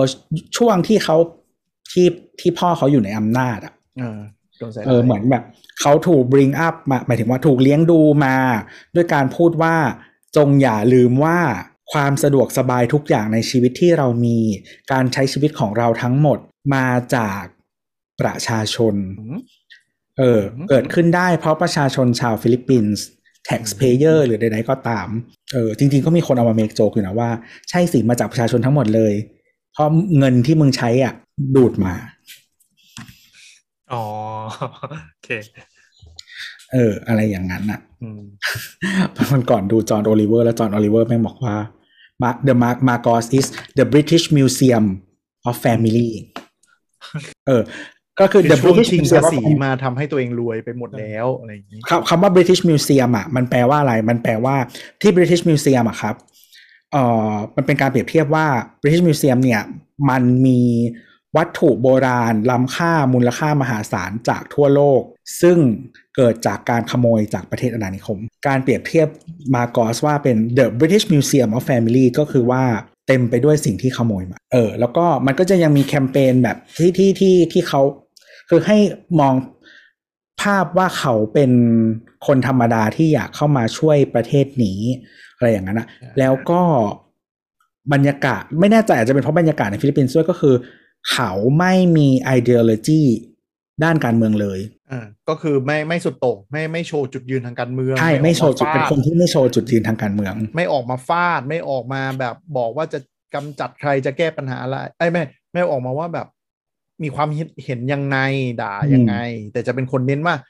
อะไรนะการเมืองมั่นคงชีวิตดีคุณภาพใช่ชีวิตดี Unity พูดแต่เรื่องเนี้ยตลอดพูดแต่เรื่องแบบ เราต้องสามัคคีรวมกันสงบสุขอะไรอย่างเงี้ยพูดพูดแต่ประมาณเอนี้อเออเออแล้วก็มีที่ที่ที่นั่งอ่านสกูบีบีซีก็คือแบบ มีคลิปตัดต่อแบบเยอะมากแบบเฟกนิวส์อย่างชัดเจนว่าrepost ตลอดเวลาเรื่องของแบบ เนี่ยบิดไว้แบบว่าคนนี้เป็นคนแบบ เข้ามาเพื่อจะทำให้สังคมสงบสุขยุคใหม่ เรื่องในอดีตก็คือมีทั้งเรื่องสายร้ายเรื่องที่เราไม่รู้อะไรเงี้ยแล้วบองบองก็คือไม่ไปเวทีดีเบตไหนเลย ก็คือไม่อยู่ในจุดที่จะโดน challenge อะไรเลย เพื่อที่จะ challenge เรื่องเรื่องตระกูลมาร์กอสนึกออกปะคือหนีเวทีดีเบตหมดเลย ไม่ไปให้สัมภาษณ์อะไรเลย แล้วก็เนี่ยศาสตร์คลิปศาสตร์คำพูดเรื่องชีวิตดีคุณอยากมีชีวิตสงบสุขไหม เรื่องนี้นั่นออกโซเชียลมีเดียตลอดเวลา อืม คือแบบเขาบอกว่าไอ้ disinformation เนี้ยมันไม่ได้เป็นคลิปหาเสียงด้วยอะมันเป็นคลิปที่แบบเหมือนอยู่ๆอยู่ๆมีสถาบันอะไรปล่อยออกมาเนี่ยอืมนี่ว่าพี่อันคือมันไม่ได้เป็นแบบ ไม่ได้หาเสียงอะไม่ได้บอกว่าเออเนี่ยเป็นแคมเปญหาเสียงของบองบองมาโกสอืมแต่เป็นอยู่ๆสถาบันนู้นสถาบันเนี้ยก็ปล่อยข่าวในเชิงว่าแบบ ฟิลิปปินส์ที่เป็นอยู่ทุกวันเนี้ยปัญหาเพราะอะไรปัญหาเพราะการเมืองที่ตีกันไม่จบสักที เพราะฉะนั้นเราคุณเลือกแคนดิเดตที่จะเน้นความผาสุกความสงบสุขของประเทศเดี๋ยวนะเหรอวะคือแล้วแล้วแล้วคือปล่อยมาเพื่อ ก็เพื่อทำให้ Public Opinion มองว่า เฮ้ยบองบองมาร์กอสอะเป็นคนไม่มาไม่ขึ้นเวทีพูดเรื่องการเมืองเลยเว้ยอ่านึกออกไหมเฮ้ยมันเป็นแคนดิเดตที่ดูแบบ เออว่ะเขาไม่มานั่งแบบ ยกการเมืองมาตีนู่นตีนี่ตลอดไม่เวลา ไม่มัวแต่เล่นเกม เออ มาแบบเราเราเน้นปฏิบัติเน้นทำอะไรอย่างงี้เออ เน้นปฏิบัติเน้นทำเน้น คุณภาพชีวิตของคนฟิลิปปินส์ไม่ใช่ขึ้นมาอืมแบบ ไม่ใช่ขึ้นมานึกนึกบรรยากาศในเมืองไทยออกใช่ไหมคือมันเออแบบนึกออกอุ๊ยนึกออกโอ้โหเราต้องต้องรักภักดีเราต้องเลือกเอาพวกนี้ออกไปอะไรอย่างเงี้ยจะไม่มีการฟาดประมาณเนิ่มๆเออคือถ้าคนที่ทำ PR เก่งอะอืมมันก็จะต้องเลือกใช่ไหมอย่างเช่น ถ้าสมมุติว่าเขาคิดว่าการที่ไปออกดีเบตแล้วเขาจะดูแพ้หรือดูเป็นคนโง่เอออะไรอย่างไม่อเงี้อยกเลยเออเขาก็ไม่ออกเลย อย่างเช่นอ่าถ้าถ้าเห็นเรื่อง ผู้ว่ากรุงเทพปัจจุบันเนี่ยมันก็จะมีคนที่ใช้ strategy นี้ใช่ไหมคือแบบเขาเคยไปออกแล้วแล้วเขาดูเป็นคนโง่อะเออเขาเขาเริ่มใช้จริงๆ ถ้าเขาไหวตัวทันเขาไม่ควรออกตั้งแต่ไอเวทีช่องสามแล้วอืมเละไปเลย อะไรแบบนั้นนี่ก็เป็นวิธีแบบหนึ่งอะไรอย่างเงี้ย คือเหมือนแต่มันเขาเขาก็มีไปออกบ้างนิดหน่อยนะ อย่างเช่นที่มีคนถามเขาว่าแบบเออเงินที่โกงไปไปไหน อะไรยังไงต้องคืนต้องนู่นนี่นั่นเพราะมันมีคดีอยู่อืมเออ เขาก็พูดย้ำย้ำอย่างเดียวว่า เออเขาไม่สามารถให้สิ่งที่เขาไม่มีได้อะเออเออเออพูดประมาณว่าก็คือกูไม่ได้โกง เออเขาพูดแค่นี้เลย แสดงว่าถ้าคำตอบประมาณเนี้ยเราว่าทีม PR เก่งมากนะเพราะเขาไม่ได้พูดด้วยว่ากูไม่ได้โกงนึกออกปะอืมเขาแค่พูดว่าก็ไม่มี แล้วจะไปคืนได้ยังไง ให้ใช่คนก็ไปใส่ฟันไปที่อื่นหมดเลเเนาะเหี้ยแต่คือเป็นการพูดให้เข้าใจว่าก็คือเขาโดนใส่ร้าย คือเขาเล่นเขาเล่นโรว่าเขาตระกูลเขาว่าโดนใส่ร้ายทางการเมืองมาตลอดทำให้มันดูแย่กว่าที่มันเป็นจริงอันนี้เราอ่านเราอ่านสกูปนะว่าสิ่งนี้เขาแบบอย่างแบบเออแต่ที่อย่างตัวบอกถูกเลยมาเชี่ยลรอเป็นช่วงสุขสงบที่ดีนะ ตัวเลขเศรษฐกิจที่แย่ความชิบหายของคนในประเทศเนี่ย เป็นการหยิบข้อมูลบางอย่างมาเพื่อโจมตีจากคนที่เสียผลประโยชน์อะไรเงี้ยแม่งเล่นอย่างนี้เลยอะโหดว่ะโหดว่ะก็ก็นั่นแหละ ก็จริง ๆ เดี๋ยวเราก็จะเห็นเรื่อยๆนะ คิดว่าเรื่องการใช้เอ่อ misinformation หรือว่า fake news อะไรต่างๆ มาเป็นเครื่องมือทางการเมืองอะไรเงี้ยอย่างที่เราเห็นมาแล้วในเคสสหรัฐอเมริกา หรือว่าอย่างอันนี้ที่ฟิลิปปินส์อะไรเงี้ยครับหรือว่าที่ไทยจริงๆก็มีคนใช้แคมเปญโซเชียลมีเดียเอ่อไม่พูดว่าเป็น misinformation ละกันก็จะใช้แคมเปญโซเชียลมีเดียในการ drive แคมเปญทางการเมือง เยอะขึ้นเรื่อยๆ โอ้คอย estimate ว่ามูลค่าที่ตระกูลมาร์กอส ดูดออกไปจากแผ่นดินฟิลิปปินส์นะประมาณหมื่นล้านเหรียญสหรัฐก็ไม่แปลกนะเห็นเขาบอกว่าเครื่องบินที่หนีไปที่ลี้ภัยไป US ก็คือแบบทั้งลำเต็มไปด้วยเงินสดจิวเวลรี่แล้วก็แบรนด์เนมทั้งลำใช่ใช่ใช่ก็คืออีเมลได้ไงเหมือน เหมือนเรือหนีสมบัตินาซีเลยเออ ซึ่งมันโหมัน มันก็กลายเป็นว่าเหมือน พอเหมือนสามสิบปีผ่านไปอะความชิบหายที่ถึงขนาดคนไม่มีกินมันก็โดนลืมเลือนไปตามกาลเวลาแล้วโดนโจมตีด้วยโซเชียลมีเดียใหม่ที่เล่นแท็กติกแบบนี้ใหม่ๆถ้ารู้เท่าไม่ทันก็อันตราย คือคือตอนแรกอะ เราเราไม่เชื่อว่าคนจะลืมเร็วขนาดนั้น แต่เราเห็นเออเขาเรียกไงนะ บรรยากาศการโจมตีข้อมูลทางการเมืองในทวิตเตอร์เมืองไทยเลยใน Facebook เมืองไทยอะแค่ประวัติศาสตร์เสื้อเหลืองเสื้อแดงมันโดนชำระแบบใหม่หมดเลยนะ คือแบบ เอ๊ะกูกูจำไม่ได้อย่างเงี้ยนึกออกไหมพ อมาเล่าปั๊บแล้วว่าเฮ้ยมันไม่ใช่เรื่องที่กูรู้มาเนี่ยเออ แบบเอ๊ะ แต่ก็กลายเป็นว่าไอ้ที่กูรู้มันมันรู้จริงเปล่าวะเออแบบเอ๊ะกูกูผ่านมาผิดหรือเปล่าวะเอ๊ะแต่กูมีประสบการณ์ตรงนะนู่นนั่นอะไรเงี้ยเราเลยเริ่มเริ่มแบบเคยผ่านตอนที่มันชุมนุมอยู่ในดงที่มันชุมนุมอะไรอย่างเงี้ยแล้วก็แบบ อ้าว คนนี้เป็นฮีโร่ คนนี้เป็นคนดี คนนี้ไม่คนร้ายอะไรวะ เออ คือรู้สึกมันต่างกับไปแบบสิ่งที่เราสัมผัสหรือแบบ เราเลยเริ่มเริ่มเขาแบบโอ้โห แล้วมันย้อนกลับไปแบบพฤษภาธมินสิบสี่ตุลาอะไรเงี้ยนาราทีจากที่เขาแบบ ที่คนพยายามอยากจะส่งต่อกับความเป็นจริงของของคนมันตรงขนาดไหนอะไรขนาดไหนวะเนี่ยน่าสนแต่แต่ว่าแต่ว่าส่วนหนึ่งสิเราเราว่าส่วนหนึ่งที่สำคัญมาก ๆ ที่ทุกคนควรจะ keep in mind ไม่ว่า ไม่ว่า narrative มันจะต่างเปลี่ยนไปขนาดไหนอะก็คืออ๋อมันไม่มีอะไรขาวกับดำเลยในโลกเนี้ย อืมแล้วก็อะไรที่มันเป็นแฟกต์หมายถึงว่า อะไรที่มันเป็นตัวเลขอะไรที่มันเป็นปัจจัยอะมันโกหกกันไม่ได้ไงเพราะฉะนั้นแบบอย่าอย่าฟังออปิเนียนสักอย่างเดียวอะมันต้องดูตัวเลขดูแบบ ดูอะไรที่มันที่มันออบเจกตีฟด้วยอะคือสมมติว่าคนคนหนึ่งที่อยู่ในช่วงตอนชุมนุมช่วงนั้นอะไรเงี้ย ที่วันหนึ่งเราคิดว่าเขาเป็นอ๋อเป็นแบดกายอะไรเงี้ย วันนี้เขากลายเป็นฮีโร่ เอออันเนี้ยมันอาจจะเปลี่ยนได้ด้วย narrative แต่ว่าเออ fact สิ่งที่เขาทำสิ่งที่เขาพูดหรือว่า action อะไรทุกอย่าง อันนั้นมันคือสิ่งที่มันเปลี่ยนไม่ได้อืมเออแต่มันก็เราก็เข้าใจแหละว่าถ้าถ้าเท่าที่อ่านก็คือบรรยากาศการเมืองฟิลิปปินส์มันคงคนเหนื่อยหน่ายทางการเมือง แล้วมีตัวเลือกที่โผล่มาประมาณว่าแบบ ฉันมาเพื่อความผาสุกเพื่อคุณภาพชีวิตที่ดีเพื่อความสงบความเรียบร้อยอะ่ะ คนฟิลิปปินส์ก็คงอินเออแล้วก็ชูว่าจะเดินนำเดินนโยบายแบบดูเตอร์เต้ต่อ ซึ่งเราเข้าใจว่า คนหลายคนก็คงชอบจริงที่แบบการยาเสพติดก็ลดลงจริง อันนี้ต้องยอมรับนะยาเสพติดลดลงจริง แล้วก็เราไม่รู้บรรยากาศการใช้ชีวิตยังไง ถ้าสมมติ to be fair นะ ถ้าสมมุติเรามีแล้วอ่านายกคนหนึ่งที่แบบยิงเด็กแว้นหมดอะไรอย่างเงี้ย มันก็ต้องมีคนที่แบบอาจจะ happy เนอะไหม ที่แบบใช่ใช่แต่แล้วอะไร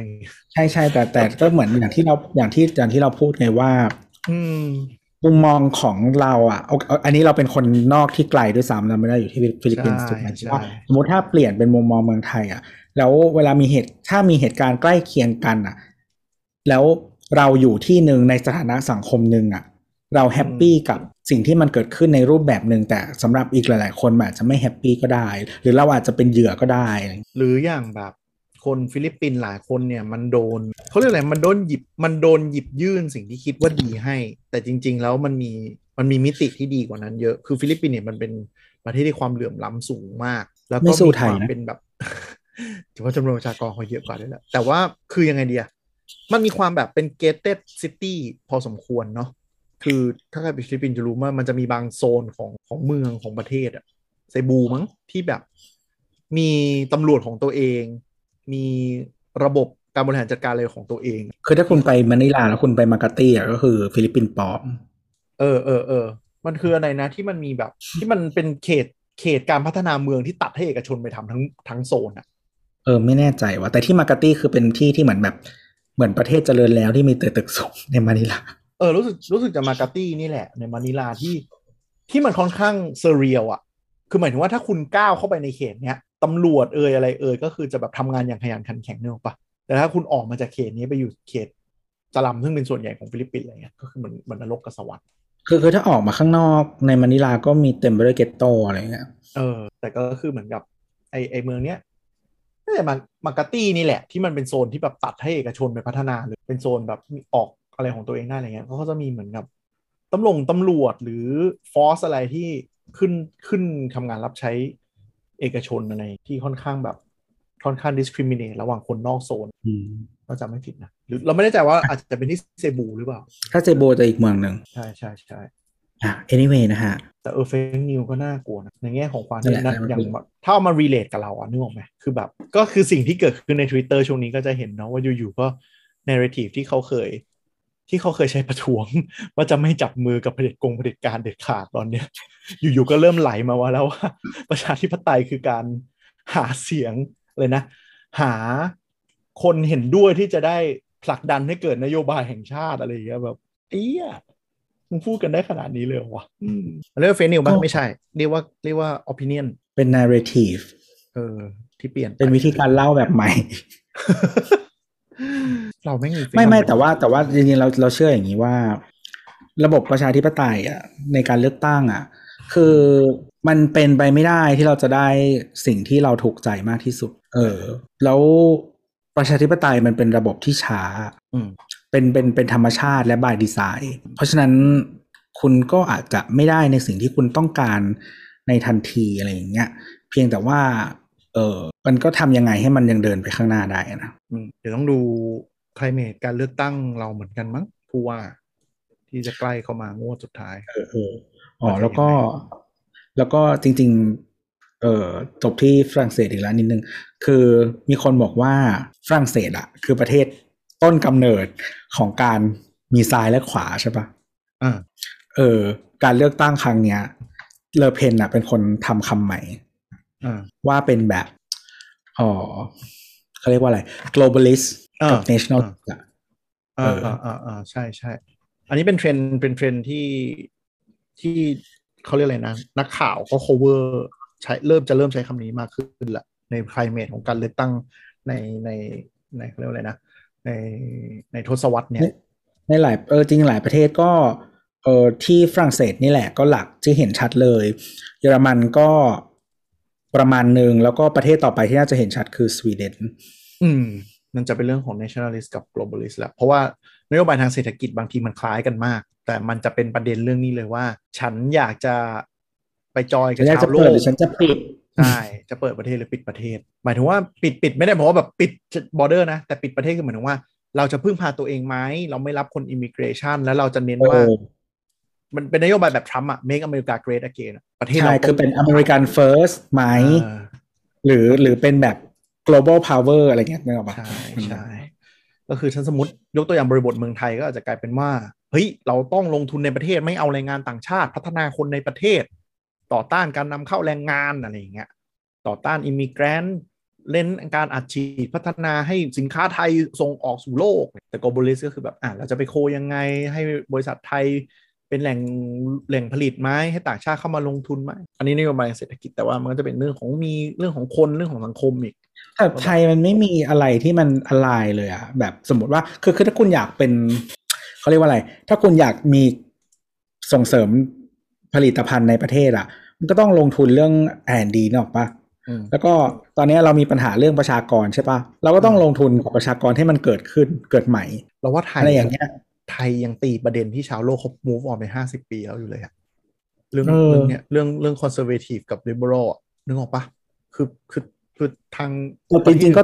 มันจริง ๆ ก็ยังไม่ถึงอะเพราะเรายังไม่มีประชาธิปไตยเลย เออ ประมาณนั้นอะคือประเทศอื่นเขาจบเขาเขาจบกันไปแล้วอะว่าจะเอา conservative liberal จะเอาซ้ายกับขวา แต่ตอนนี้คือมันเรายังเราเรายังตีกันตรงนี้เลยอะแล้วมันกลายเป็นประเด็นตีกันจริงจังผ่านการเลือกตั้งด้วย คือมันเป็น climate แบบ อืมเราว่ามันคือ climate ห้าสิบหกสิบปีที่แล้วอะยิ่งอเมริกาคือช่วงช่วงสงครามโลกครั้งที่สองอะที่ climate แบบเนี้ยนึกออกปะว่าจะแบบจริงๆก็แล้วก็เป็นช่วงโควอเออ ช่วง Cold War อะใช่ใช่มันคือการเมืองช่วงโควอร์อะช่วง post โควอร์เลยแหละ ว่าแบบจะเอายังไงคุณจะ liberal ไหมหรือก็คือ conservative ก็คือก่อนกูเกิดอีกเออใช่ เราเพิ่งมาได้ตีกันอ่าโอเคกลับมาฮะเรื่องข่าว tech มันจริง ๆ มันมีประเด็น fake news เว้ยที่แบบเรารู้สึกว่า อเมริกามันเป็นตัวเริ่มใช่ไหมหรืออเมริกากับรัสเซียเป็นตัวเริ่ม แต่เขาแม่งมี resource ขนาดที่จะมางัด Cambridge Analytica ออกมาได้อะแต่คือประเทศอย่างฟิลิปปินส์อย่างเรา ก็คือมีได้แค่ข่าวสกู๊ปเต็มที่แล้วก็ไม่สามารถจะงัดหรือว่าสืบสวนเลย เพราะฉะนั้นอะไรที่บนเน็ตนี่เราจะเราจะเชื่อได้ขนาด ก็ไปฟังตอนเอ่อ digital literacy นะฮะ พี่เอเขาบอกนะเว้ยว่าที่เขาโดนล้อเป็นมีมอะเป็นขบวนการโจมตีเขา หรอแนะนำหนังสือพระมหาชนกเนี่ยล้อเหรอใช่เขาบอกว่าแบบเนี่ยที่ล้อเขาเนี่ย หรือว่าเรื่องอะไรนะอะไรเรียนกับลูกไอน์สไตน์เรื่อง BKK token อะไรเนี่ย มันเป็นการโจมตีเป็นขบวนการทำไมทุกคนใช้กล้อง Wi-Fi เนี่ยเหรอเออมึงพูดเองนะเออก็คือเขาไม่เขาพูดว่า การที่เขาพูดอะไรแล้วทุกคนแห่กันมาโจมตีเขาอย่างพร้อมเพรียงอะ ก็คือมีขบวนการ มีขบวนการโจมตี อ๋อ แล้วโฆษณาอัศวินน่ะ นี่ขบวนการอะไร คือเราเออล่าเราสุดเราแม่งแบบพอเรามี digital literacy ที่พูดตรงว่าเหนือกว่าคนส่วนใหญ่แล้วรู้สึกว่ามัน obvious จนน่าเกลียดมากเลยบางอันเออล่าสุดล่าสุด เอ่อตรงตรงที่ออฟฟิศเราอะอ่ามันเป็นไม่บอกเขตแล้วกัน เอ่อสอกอมีมีผู้สมัครสอกอคนหนึ่งครับเขาเปลี่ยนป้ายใหม่หมดเลยเว้ยอ่าฮะตอนแรกเขาอยู่เขาอยู่พักที่โลโก้เป็นหกเหลี่ยมมาก่อนอะ ครับอ๋อแล้วตอนนี้เขา remove ป้ายใหม่เขาอะไม่มีโลโก้พักทุกป้ายแสดงว่าแบรนด์เละมากใช่ไหมไม่รู้แล้วคือเราเราตีความไม่ถูกจริง ๆ แต่ว่าอืมก็คิดว่าใช่ อาจจะเป็นเฉพาะที่ด้วย เพราะว่าเขตเนี้ยเออสอสออะสอสอตรงเนี้ยจะเป็นเอ่ออีกพักหนึ่งนะฮะพักนางแบก เราว่าเราว่าแบรนด์น่าจะเหม็นจริงนะ เพราะเพราะขนาดผู้ว่ายังไม่ลงในนามพักเลยอะเพราะว่าเขามาจากประชาธิปัตย์อะไรอ เออเขาเขาไม่ได้มา เขาไม่ได้มาจากพักนั้นอะแล้วสักคนทีอะสกลทีมาจากกปปสอ๋อไม่นับว่ามาจากพักนั้นเพราะพักโดนโดนพักนั้นเขี่ยวมาเออ ดูงงๆอะคลเมดอะไรแบบเนี้ยคืออยากเราอยากรู้ว่าแบรนด์มันเน่าขนาดไหนวะถึงเราเราก็เห็นเหมือนกันว่า มันมีมูเมนที่แบบสอสอพักเนี้ยไม่พูดว่าตัวเองมาจากพักนี้เยอะขึ้นเรื่อยๆเว้ยอะก็ไม่รู้นะรอดูต่อไปรอดูกันวันเลือกตั้งใกล้ถึงแล้ว จะไปอย่าลืมไปใช้สิทธิ์กันนะครับไปกันเยอะนะครับ โดยเฉพาะคนที่มีทะเบียนบ้านอยู่ในกรุงเทพใช้ด้วย เห็นอุณหภูมิ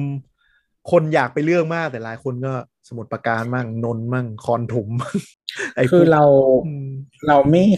จจนตัวเรานะถ้าถ้าเห็นโซเชียลเราจริงๆเราก็พูดถึงประมาณนึงแต่เรา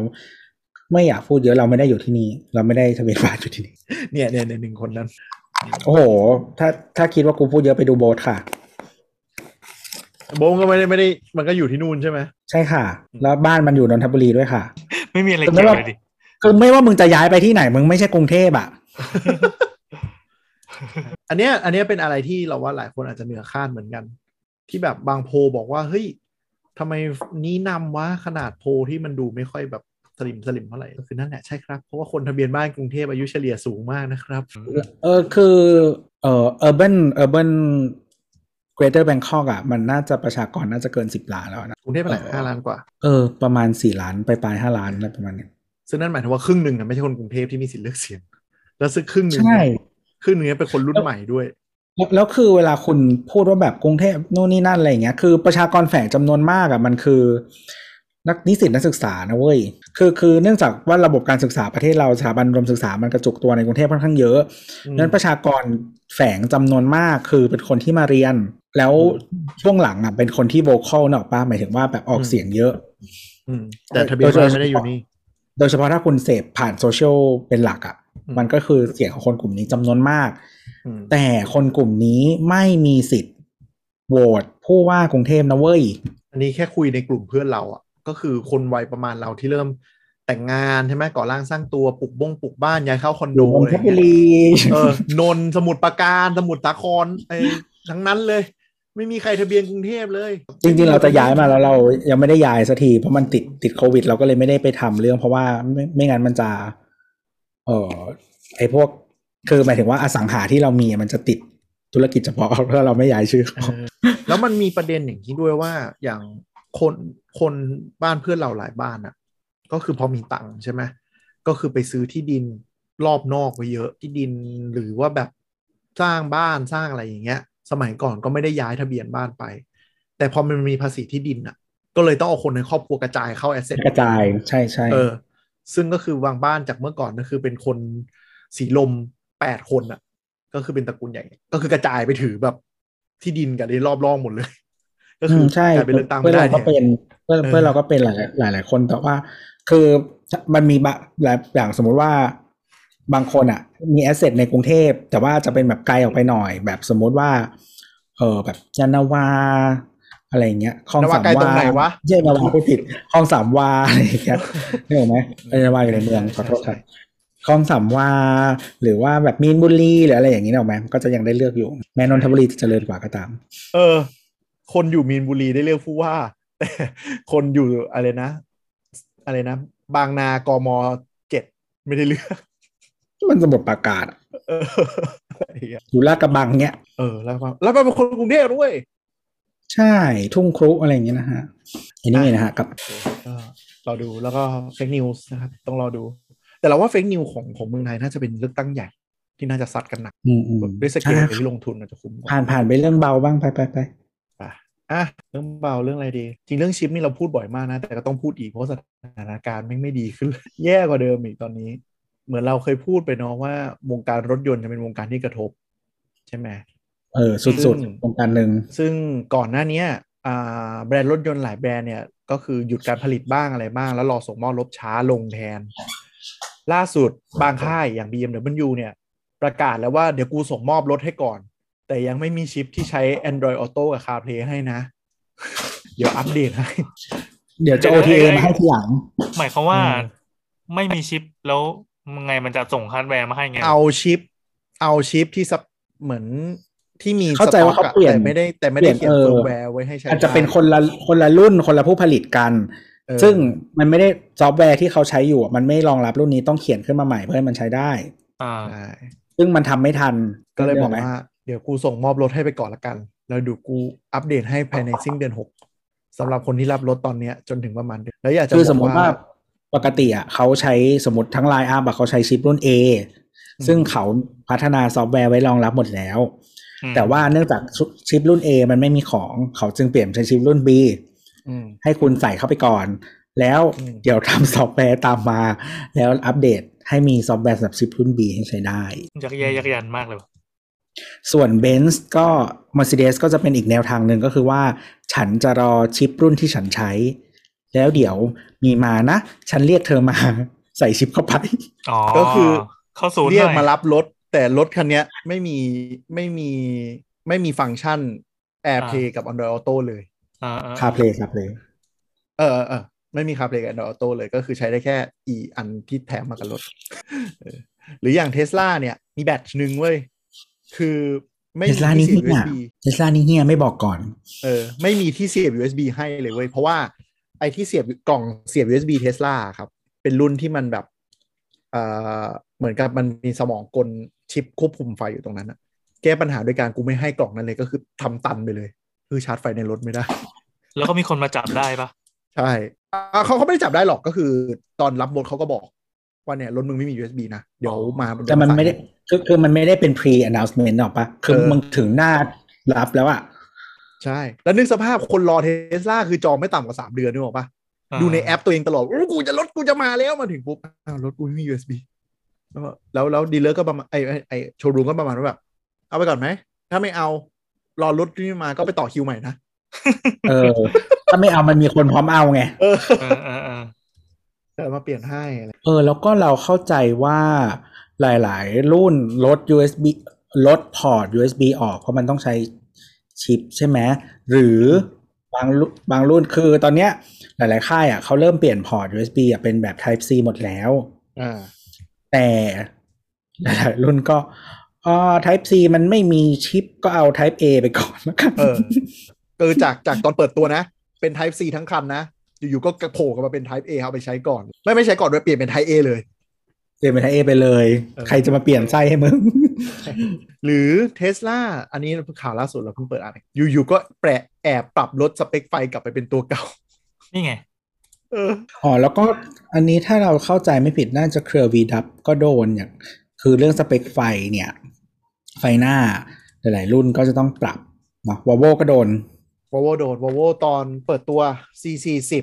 ก็คือประกาศว่าจะเป็นไฟรุ่นใหม่ Matrix Light แล้วก็ผ่านไปสองสัปดาห์ก็ลดราคาลงมาให้หกหมื่นบอกว่าเอาไฟรุ่นเก่าไปก่อน ก็ก็ยังดีลดราคาให้ก็ยังดีอืมไอไอไอชิปไฟเขาเรียกว่าไอไฟที่เป็น pixel light เนี่ยเป็นเม็ดเม็ดเม็ดเม็ดเนี่ยแล้วปรับอะไรพวกเนี้ยเข้าใจว่าทุกแบรนด์ทั่วโลกขาดหมดอืมมันมันอาจจะเป็นชิปที่มันไม่ได้ high แบบ high value มากมั้งอะไรเงี้ยไม่ให้อยู่แล้ว Porsche VW BM Volvo ใครจะเอาไฟรุ่นนี้ไม่มีกำหนดส่งมอบเลย ไม่มีเลยจ้าปรับสเปครถไฟไปหมดเออคือคือปกติอย่างเครือ VW อะ มันจะมีค่ายหนึ่งที่แบบว่าทำไฟอลังการเป็นผู้นำเสมอ คือเอาดีอืมเอาดีก็ลดสเปคไฟ ก็ก็ค่อนข้างหนักกว่าที่คิดพอสมควร คือมันมันดันมาหนัก เพราะว่าตอนแรกนึกว่าโลกมันจะเริ่มมา recover ก็ดันมาเอจากอจีน ใช่เพราะจีนนี่แหละเพราะจีนเลยเพราะจีนเลย เพราะว่า อ่านโยบาย Zero COVID เนี่ย แล้วก็ล็อกดาวน์กันไป หลายเมืองหลายโรงงานอะไรอย่างเงี้ย หรือว่าโรงงานไหนเจออะไรขึ้นมาแจ็คพอตก็บึ้มบึมๆกันไป ก็เกี่ยวเนื่องกับอีกข่าวหนึ่งที่วันนี้เราส่งให้ก็คืออพนักงานที่ฟลอร์โรงงาน Apple ประกอบ MacBook ก็ไม่ไหวแล้วทำการประท้วงอย่างรุนแรง คือเนื่องจากหลายโรงงานในจีนเนี่ย ใช้นโยบาย Zero COVID ด้วยการที่จะไม่ให้กลับมาติดก็คือขังทุกคนไว้ในโรงงาน แล้วกินอยู่ที่โรงงาน เหมือนที่เราเคยเล่าไปเทสลาเนาะ ว่าให้มาอยู่อืมที่นี่เลย แต่เราเข้าใจว่าอย่างโรงงานอะอันนี้โรงงาน Quanta นะฮะเออเราเข้าใจว่าโรงงานพวกแบบ Quanta Foxconn Pegatron หรืออะไรพวกเนี้ย มีหอที่เป็นที่เป็น sub ของ Apple ต่างๆเออมันเป็นโรงงานมีหออืมก็คุณภาพชีวิตอาจจะดีกว่าเทสลาหน่อยนะเออแต่ก็เหมือนกับคนก็ไม่พอใจเรื่องที่มันเหมือนไม่มีวันหยุดไม่ยอมให้ออกไปนู่นไปนี่ ไม่มีอืมเขาเรียกอะไร คือมันกลายเป็นคุกอะสมมติเขาเรียกอะไรนะ ตื่นเวลาทำงานปุ๊บอย่างเงี้ย ก็จะมีคน escort มาทั้งกระบวนการที่ล็อกมาอยู่ที่ฟลอร์ตรงนี้ คือเหมือนห้ามมันอยู่ได้เต็มที่ก็คือในเขาเรียกว่าอะไร Industrial Estate ภาษาไทยว่าอะไรวะ นิคมอุตสาหกรรม เออนิคมอุตสาหกรรมอะ ก็คือได้แค่นั้นอะ ใช่อันอันนั้นคือเคสปกตินะ แต่เคสเนี้ยคือมันให้อยู่ในแบบในในลกในเขาเรียกว่าอะไร shop floor ของแต่ละแผนกเท่านั้นน่ะ มึงห้ามออกไปอ๋อไหนเลยอะ เออแบบ น่ากลัวชิบหาย เออ อาจจะจนกว่าจะแบบเข้านอนอย่างเดียวนึกออกว่าคือมันกลายเป็นคุกอะ่ะ คือโอเคเพราะ WHO ออกมาคอมเมนต์ด้วยว่าจีนมึงหยุดเถอะ มันไม่ยั่งยืนนะจ๊ะ สิ่งที่มึงทำอยู่ ก็คือโรงงานโรงงาน Apple อันเนี้ย เราเข้าใจว่าคือเหมือนกับพนักงานจากนั่งนั่งทำงานอยู่ก็คือ ไม่ไหวแล้วโว้ยทุบโต๊ะแล้วลุกขึ้นมาลุมประท้วงเลย เราเข้าใจว่าเขาคงแบบให้นั่งอยู่ใน shop floor เนี้ยอาจจะแบบสิบหกชั่วโมง แล้วมึงก็ค่อย escort ไปนอนอย่างเดียวนึกออกปะคือเป็นแบบระบบปิดเต็มรูปแบบคนก็คงไม่พอใจเป็นหุ่นใช้กูเป็นหุ่นยนต์เลย มันคือคุกอะ มันมันมันคือทำได้เหรอ ก็จีนอะ ก็จีนอะเออหมายความว่าอ่าแม้กระทั่งเป็นจีนก็มันทำได้เหรอ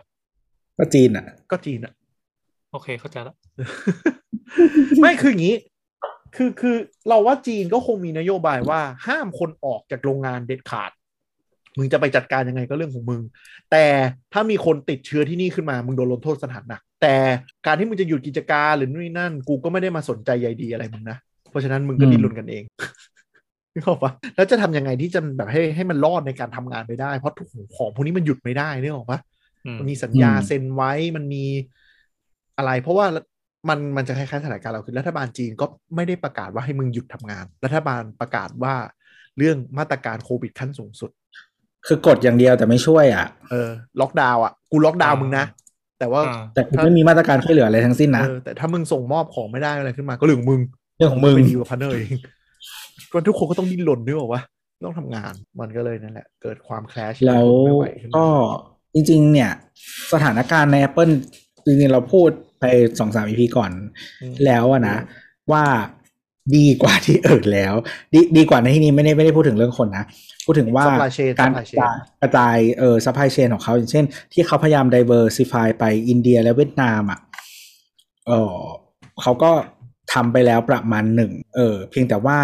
ส่วนใหญ่มันอยู่ในจีนอยู่ แล้วก็โรงงานควอนต้าที่ผลิตเป็นหลักเนี่ย ก็คือถ้าใครซื้อ macbook ช่วงนี้นะฮะสามอาทิตย์ขั้นต่ำนะฮะรอไปเลย อืมก็ถึงบอกว่าที่พูดไปสองสาม EP ที่แล้วเหมือนกันว่า ที่มีนักวิเคราะห์บอกว่า เราเพิ่งเข้าสู่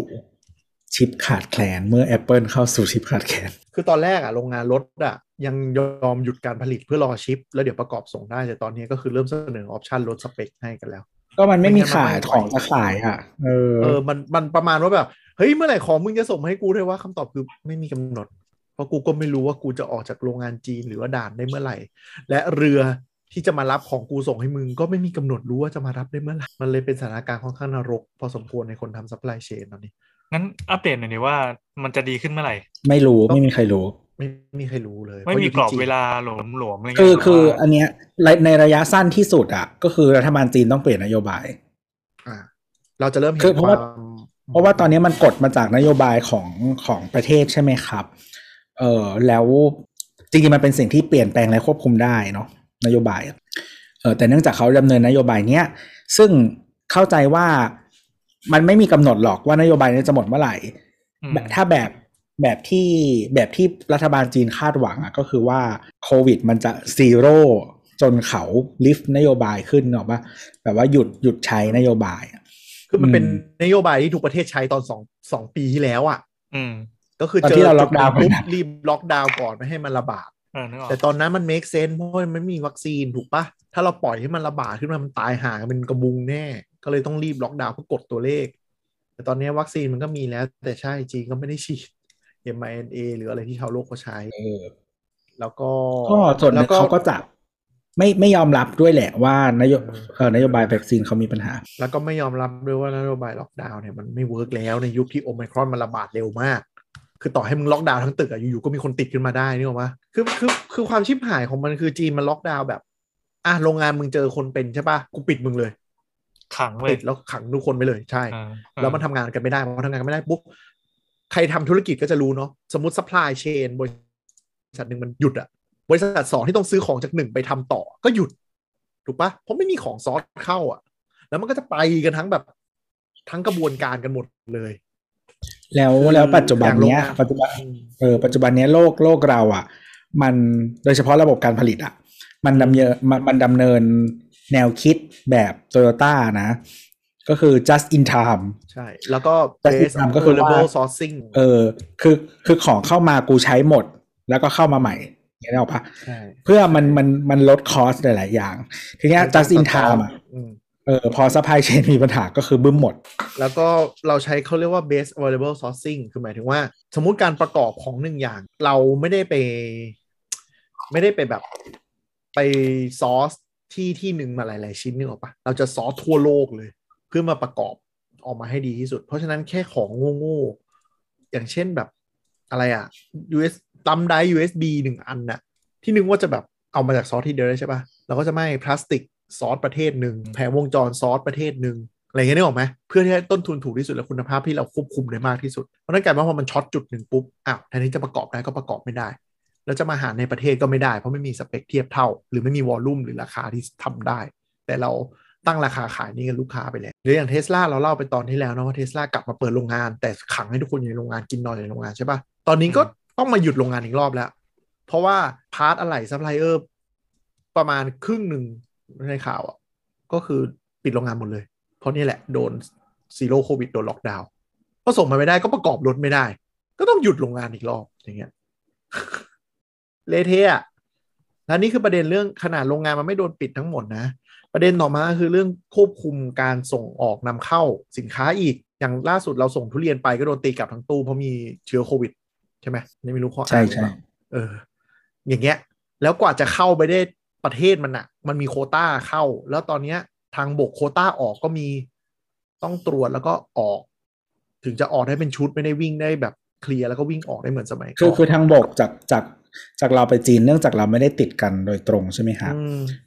เอ่อบางทีจีนล็อกเวียดนามไม่ล็อก บางทีจีนไม่ล็อกเวียดนามล็อกเนี่ยถูกไหมเละแบบอ้ออีเหี้ย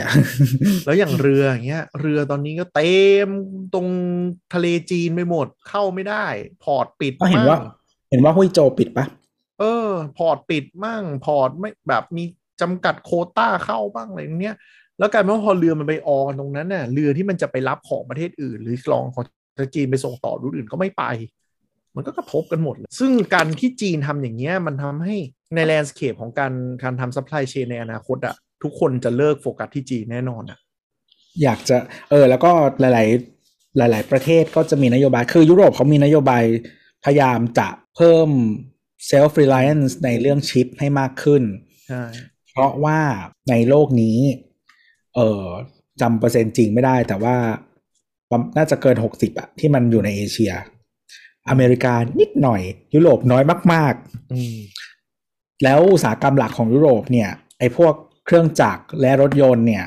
มันต้องพึ่งพาทั้งหมด มันก็ไม่ไหวเออก็อย่างของเราอะของที่เราขายอะ่ะ ก็คือหลาย ๆ อันไม่ใช่บริษัทจีน แต่ว่าก็คือมันส่งของจากจีนหมดนะซอสของจากจีนหมด ก็ ก็คือต้องแพลนเผื่อไว้เลยคือ เราไม่สามารถจากเดิมอะ่ะ ถ้าสมมติว่าสินค้าเราจะหมดสต็อก เราจะต้องสั่งเพิ่มอะ่ะ มัน plan ล่วงหน้าสักสิบวันก็ได้นะครับตอนนี้ต้อง plan ล่วงหน้าใช่ไหมใช่ตอนนี้ต้อง plan ล่วงหน้าหนึ่งเดือนขึ้นไปเออ ส่วนจริงๆก็มีซัพพลายเออร์เจ้าหนึ่งที่อยู่ยุโรปที่สินค้าผลิตในยุโรป อันเนี้ยยังสามารถสั่งได้ในสามวันอยู่ แต่ราคาก็โดด เพราะว่าชิปมันก็มาจากที่อื่น อ่าอย่างเงี้ย คือกระทบหมดอะแล้วมันกลายเป็นว่าคนที่แม่งมีของแล้วส่งได้เร็วก็ขึ้นราคากันตอนนี้ คือสั่งของช้อปปี้ลาซาด้าเจ้าไหนที่สต็อกไทยก็ขึ้นราคากันหมดแล้วนะด้วยความที่ว่าเขาขึ้นราคาเอ่อสองปัจจัยคือหนึ่งก็คือเขารู้เขาขายได้ คนไม่กล้าซื้อของจริงแล้วตอนนี้รอกันวกแต่สองคือกว่าตู้ที่เขาจะซ้อนมาจากที่เขาทำเทิร์นรอบได้นี่หรอปะอาจจะเมื่อก่อนคือสต็อกทีละสิบวันนะตอนนี้เขาต้องขยับสต็อกขึ้นไปเป็นสามสิบถึงสี่สิบวันแทน ใช่ถ้าเขาไม่มีกำไรมาหมุนตรงเนี้ยเขาอยู่ไม่ได้เออคือมันมีของชิ้นหนึ่งอะ ที่เราขายอยู่แล้วคือมันเป็นของ คือคือของที่เราขายมันมีทั้งของที่มีคู่แข่งและไม่มีคู่แข่งใช่ไหมชิ้นเนี้ยเป็นของที่มีคู่แข่งแล้วก็เราขายไม่ถูกกับคนอื่นเออ ภายใน คือแล้วเรายังเป็นเราก็เลยเป็นคนที่เหลือสต็อกเว้ยแล้วช่วงสุดท้ายแล้วช่วงเออแล้วช่วงอาทิตย์สุดท้ายที่เหลือสต็อกไม่ใช่อาทิตย์สุดท้ายด้วยสามวันอะคือของหมดเลยเว้ยอืม ก็คือแทนที่เขาจะไปซื้อเจ้าประจำที่หมดมันก็แห่มาหาใช่เพราะคนอื่นเขาหมดหมดแล้วอะเออใช่ก็มันก็เป็นไม่แปลกที่คนจะมีของที่จะขึ้นราคาตาม demand supply ใช่ไหม supply มันขาด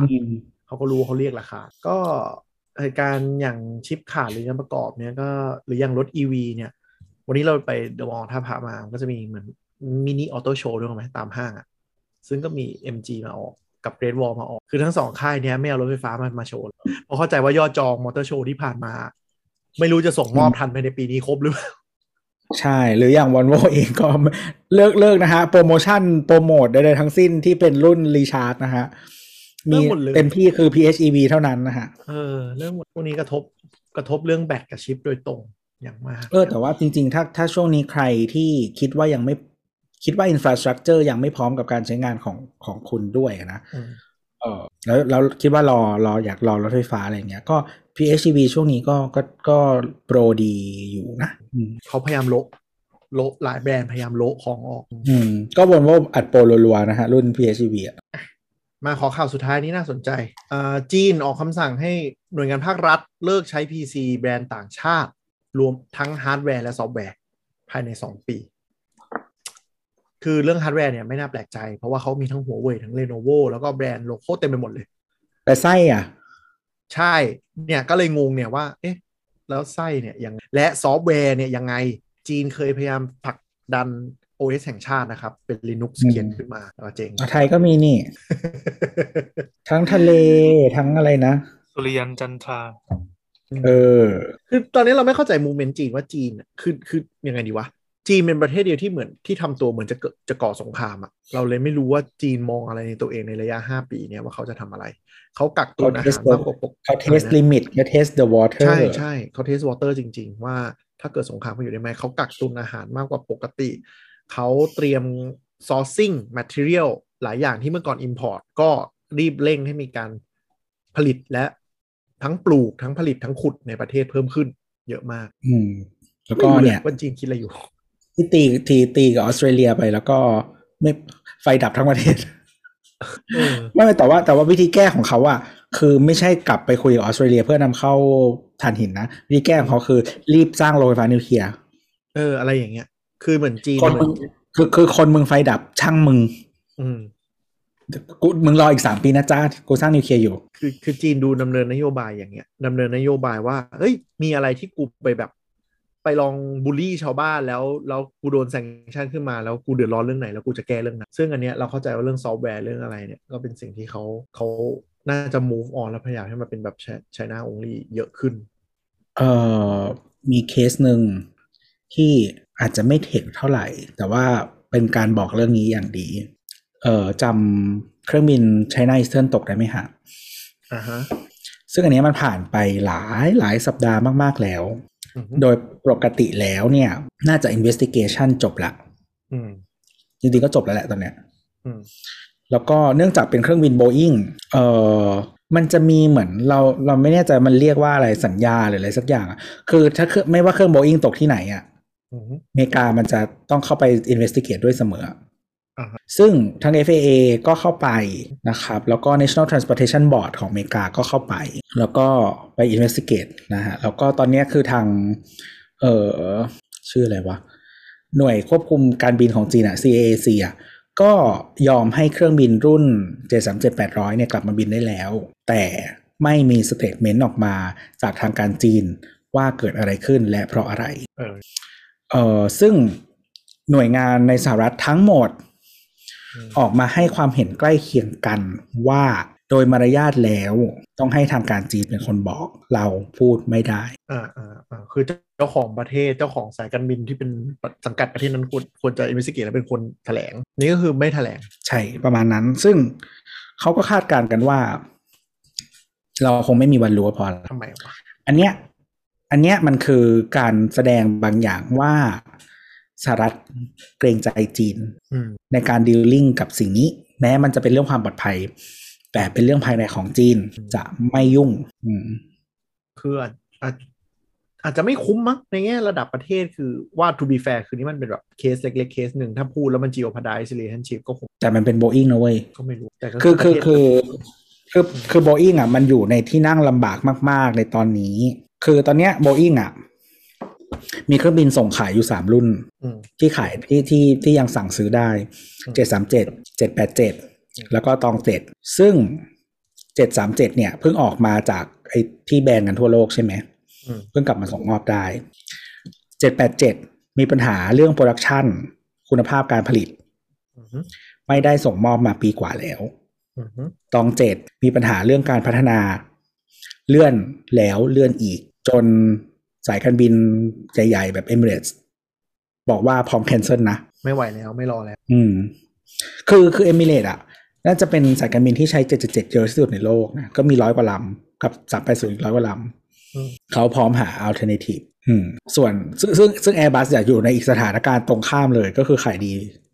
ทุกรุ่น ยอดยอดจองนิวไฮนี่แอร์บัสพร้อมส่งมอบทุกรุ่น นะฮะไม่ว่าจะเป็นแบบ A 2 2 0 A 3 2 0ทั้งตระกูล A 3 3 0 A 3 5 0อะไรอย่างเงี้ยเออ ซึ่ง Boeing มันเป็นบริษัทที่ใหญ่มากๆ ในอเมริกาแล้วก็ คือมันไม่ใช่แค่บริษัทผลิตเครื่องบินอะมันอยู่ในอุตสาหกรรมที่ที่ที่อเมริกาเรียกว่า military industrial complex นะ ก็คือเป็นผู้ผลิตทางการทหารด้วย ซึ่งพวกเนี้ยเออจริงๆ Boeing ด้วย Boeing เนี่ยแหละ number one ในด้านล็อบบี้รัฐบาล เขาจะเป็นเงินเยอะที่สุดในการล็อบบี้รัฐบาลนะ ก็ไปดูไอ้สารคดีที่ลง Netflix เนาะเรื่องเรื่อง investigate เรื่องที่เอ่อเจ็ดสามเจ็ด max ใช่ไหมตกอืมก็ก็มีเรื่องพูดเรื่องนี้ชัดเจนว่ามันมีการบอกและ circulate ภายในแล้วแล้วก็พยายามล็อบบี้ให้โทษมันเบา คือจริง ๆ มันมีอันหนึ่งที่คุยกันประมาณว่าที่ที่ตอนนี้ FAA โดนตีอะอืมเลือกเพราะเพราะกรณี7 max เนี่ยเพราะว่าจริง ๆ แล้วอะ FAA แทบไม่ได้ regulate Boeing เลยเป็น self regulate อืมเพราะ FAA ไม่มีคนและ resource ในการตรวจสอบการทำงานของ Boeing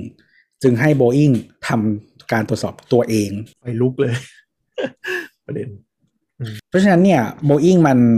ยิ่งใหญ่และสำคัญกับรัฐบาลสหรัฐมาก ก็เลยบอกว่าการที่เอ่อ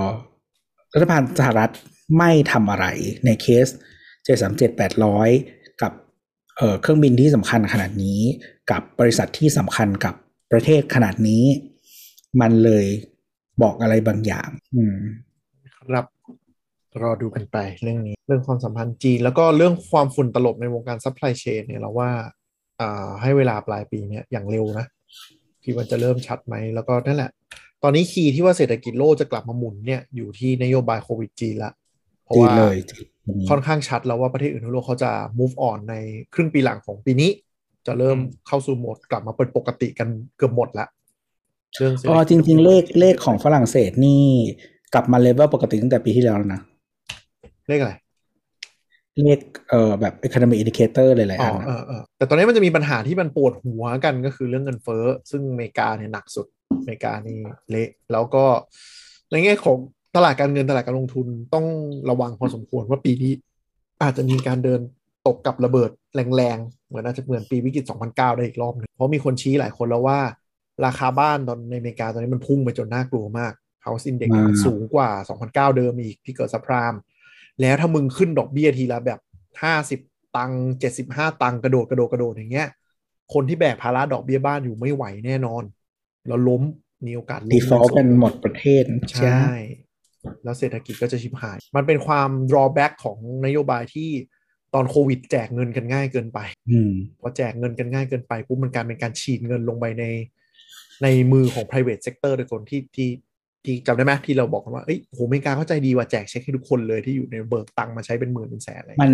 มันมีเหตุการณ์ที่อเมริกาเรียกว่า the the great quitting อะอ่า the the great resignation ภาษาเท่อืมๆคือลาออกกันเยอะมาก เพราะว่าได้เช็คแล้วแล้วอยู่ได้ ได้เช็คก็กูจะทำงานทำไมล่ะ เพราะว่าใครที่ใครที่ส่งเงินประกันสังคม มีเลขสุขีซิในอเมริกาเนี่ยเขาจ่ายให้ค่อนข้างเยอะเลย หลักหลายหลายหมื่นเหรียญเลยมั้งหลายคนอะแล้วหลายคนก็เลยแบบโอเค กลัวเงินก้อนเนี้ยไปปลดหนี้บ้างหรือว่าไปย้ายที่อยู่หรือว่าเอาเงินเนี้ยไปตั้งทำธุรกิจทำมือเล็ก ๆ แล้วดันเกิดกว่าการเป็นมนุษย์เงินเดือน เพราะกูตกงานจากการร้านอาหารปิดใช่ไหมพอกูเงินนี้มาตั้งตัวปุ๊บอ้าวไปได้ดีกว่า ก็เลยมีคนไม่กลับเข้าสู่ระบบแรงงานตอนที่คลายล็อกดาวน์เยอะมากเพราะไปแบบ คือกลายเป็นว่ามีเงินก้อนหนึ่งแล้วกูว่าง กูก็เลยได้มีเวลาว่างที่จะมาลองทำอะไรนึกออกไหมปรากฏแบบทำอาหารขายอ้าวขายดีเว้ยทำของทำมือลงอะไรนะเอสซี่ทุกนั้นอ้าวขายดีเว้ยกูก็ไม่เข้ากับระบบแรงงานหายกันไปเยอะแมคโดนัลล์ถึงต้องขยับเงินเดือนเพิ่มขึ้นหลายที่ แล้วก็มีนโยบายแจก iPhone สำหรับคนที่มา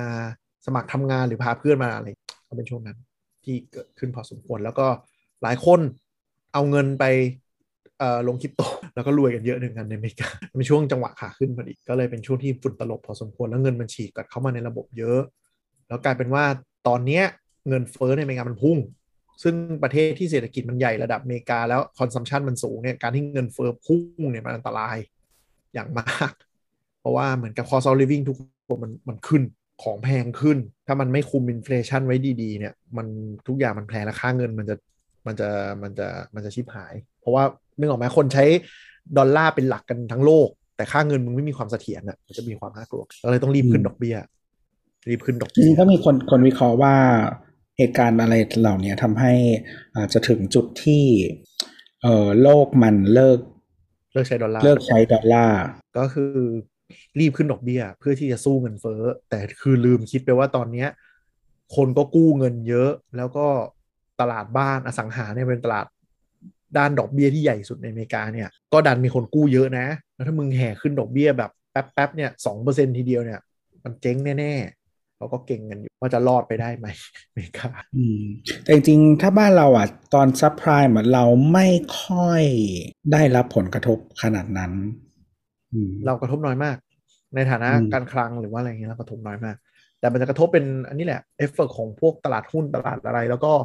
หลายคนเนาะซื้อ LTF IMF ซื้อกองทุนที่มันลงทุนระดับ global หรือหลายอันเนี้ยก็ชิบหายอยู่แล้วก็แล้วก็ไอพวกบริษัทเทคอะที่เคยโตมา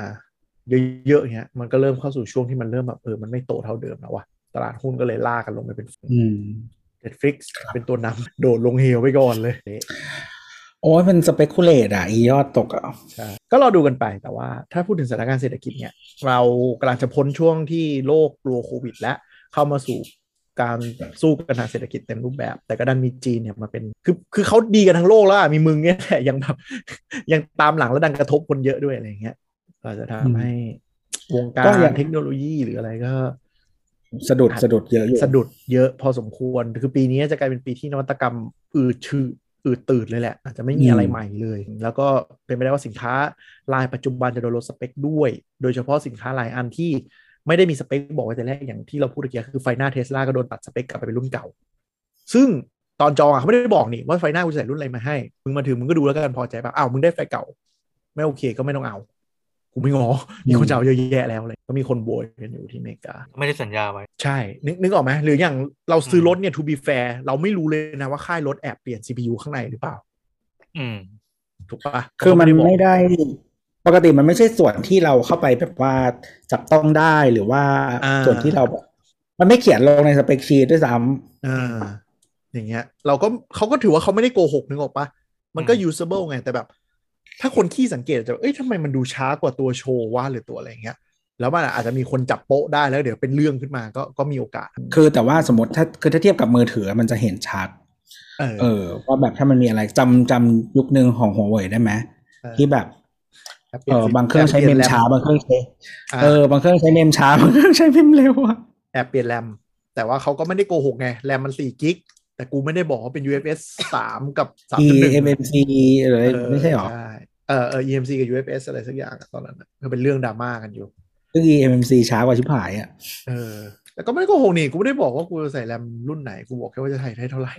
ของซัมซุงอะ สาวกโวยกันมากไอ้พวก CPU ตัวข้างในมัน ไม่แต่คือคุณไม่ควรจะโวยนะ เพราะคุณรู้ตั้งแต่แรกแล้ว ก็โวยว่าทำไมไม่เอาเข้ามาแบบซีเรียสเรื่องสเปคที่มันอยู่ข้างในอะเออเออไปซื้อที่อเมริกาค่ะ เหมือนตลาดไทยอะซัมซุงมันจะได้ CPU ที่ห่วยกว่าเสมออืมจนมาแบบอันเนี้ยก็คือดีใจว่าได้ snap แล้วโว้ยได้ปรากสฏแนปว่าแล้วร้อนจนมือไหมปรากฏว่าซัมซุงมันทำอีกตัวขึ้นมา เออ ซึ่งดีกว่าแล้วทำไมไม่เอาตัวนั้นมาลง แล้ว snap snap รุ่นนี้ก็คือมีปัญหาเรื่องความร้อนสูงมาก เราเคยคุยไปเนาะว่าที่ควอคอมเขาต้องรีบสู้แล้วเพราะตลาด CPU เขาแพ้อะเขาก็ดันคล็อกเอาเพื่อให้แรง แล้วสุดท้ายก็ให้ความร้อนซัมซุงผลิตไงครับ ให้ซัมซุงผลิตให้ไงครับ เพราะที่ที่ TSMC เขาไม่มี capacity แล้วครับ ใช่ คือตอนนี้ก็เลยเกิดปัญหา คือตัว snap ตัวตัวล่าสุดเนี่ย ก็คือร้อนจน ร้อนจนถ้าไม่อยู่ในห้องแอร์ เล่นเกมบนมือถือไม่ได้ คือร้อนจนมือลวกอะที่เห็นโวยวายกันอ้าวก็เขาก็ออกซอฟต์แวร์มา ปิดปิดปิดปิดปิดปิดแก้ใช่ อ๋อ ร้อนไปใช่ไหมขอโทษ CPU เราแรงไปว่ะเดี๋ยว cap ให้แล้วกันอัปเดตแพทแล้วสุดท้าย CPU กูก็ช้าลง เออก็ก็ก็เลขมึงอะ เลขอะ ดูดูในตอนเบนช์มาร์กอย่างเดียวพอให้สบายใจ ใช่แง่งอะไรวะเนี่ยอืมเราดูอยากันกได้เลขไปมากไปซื้อต้นนู่นนะฮะมาดูกันไป ก็ไซเคิลของสินค้าเปิดตัวไอทีแล้วว่าน่าจะกระทบ หรือถ้าไม่กระทบเนี่ยก็อาจจะเป็นแบบรุ่นเก่ามารูปมาแต่งตัวนิดๆหน่อยๆสูง มีโอกาสสูงเลยแหละ ที่จะเป็นเนี่ยหรืออย่างอ่าวงการโน้ตบุ๊กบ้านเราเนี่ย ก็แม้ว่า CPU Intel Gen 12 จะออกมาแล้ว ก็ยังหน้าด้านเขียน Gen 11 มาขายกันเต็มเลย ก็ก็ดูดีๆแล้วกัน คือใช้คำว่าเขียนมาขายเต็มคือแม่งมีรุ่นที่เพิ่งเปิดตัวแต่เป็น CPU Gen 11 ด้วยนะ แล้วก็เปิดตัวใหม่ขายนี่ออกปะยังมีคนอยากซื้อ CPU Intel อีกหรือ ไม่เข้าใจ ก็รอดูอ๋อยกเว้นคนชอบยกเว้นคนชอบเดลนะฮะ เพราะว่า Exclusive กันเหลือเกินดีดอกว่าครัสับญญาณชิปจะเป็นยังไง แล้วก็สินค้าที่เป็นยังไง ก็เดี๋ยวมีอะไรให้ติดตามกัน ไม่มี Google I/O สัปดาห์หน้านะ แต่ไม่รู้ว่ามีอะไรน่าพูดป่ะ Pixel Watch เออที่หลุดมาเป็นตัว เดี๋ยวไงเดี๋ยวถ้ามีอะไรน่าสนใจเดี๋ยว capture มาคุยครับ ครับผมเราไม่เคยจัดเราไม่เคยมีตอน Google สักตอน นี่เราพูดถึงแป๊บๆอะไรอย่างเงี้ยว่ามีเปิดอะไรไปบ้างนิดหน่อย แต่ไม่เคยมีเป็นตอนหลักเลยดูเป็นแบบเศษๆอะไม่งานมันน่าเบื่อจริง แล้วว่าเราเคยพูดไปตั้งแต่จัดรายการมาปีกว่าเราเคยพูดไปแล้วว่างานกูก็มันน่าเบื่อจริงๆเว้ยแบบ ไม่ไหวอืมทนดูไม่ไหวจริงแต่มี Apple ครบทุกอันเลยนะเออนี่ดิทั้งตอนนี้ยังมีข่าว Apple นะรายการสาว อืมรายการก็บอกแล้วเป็นรายการสาวกแค่คุณยอมรับกับไม่ยอมรับเท่านั้นแหละไม่ใช่สาวกแต่ผมมีทุกอย่าง รอแม็กเนี่ย เดี๋ยวจะซื้อแล้วครับผม ก็ยืดยาวนะฮะ ก็ถ้าใครเอ่ออยากคุยกับเรานะครับ ชอบไม่ชอบนะฮะแล้วจริงๆตอนนี้จะพูดเรื่องการเมืองเยอะนิดนึง ก็ถ้าใครชอบไม่ชอบก็เอ่อมาคุยกับเราได้นะครับ ที่ Twitter at techjocktalk นะครับสำหรับวันนี้ก็ลาไปก่อนสวัสดีครับบ๊ายบาย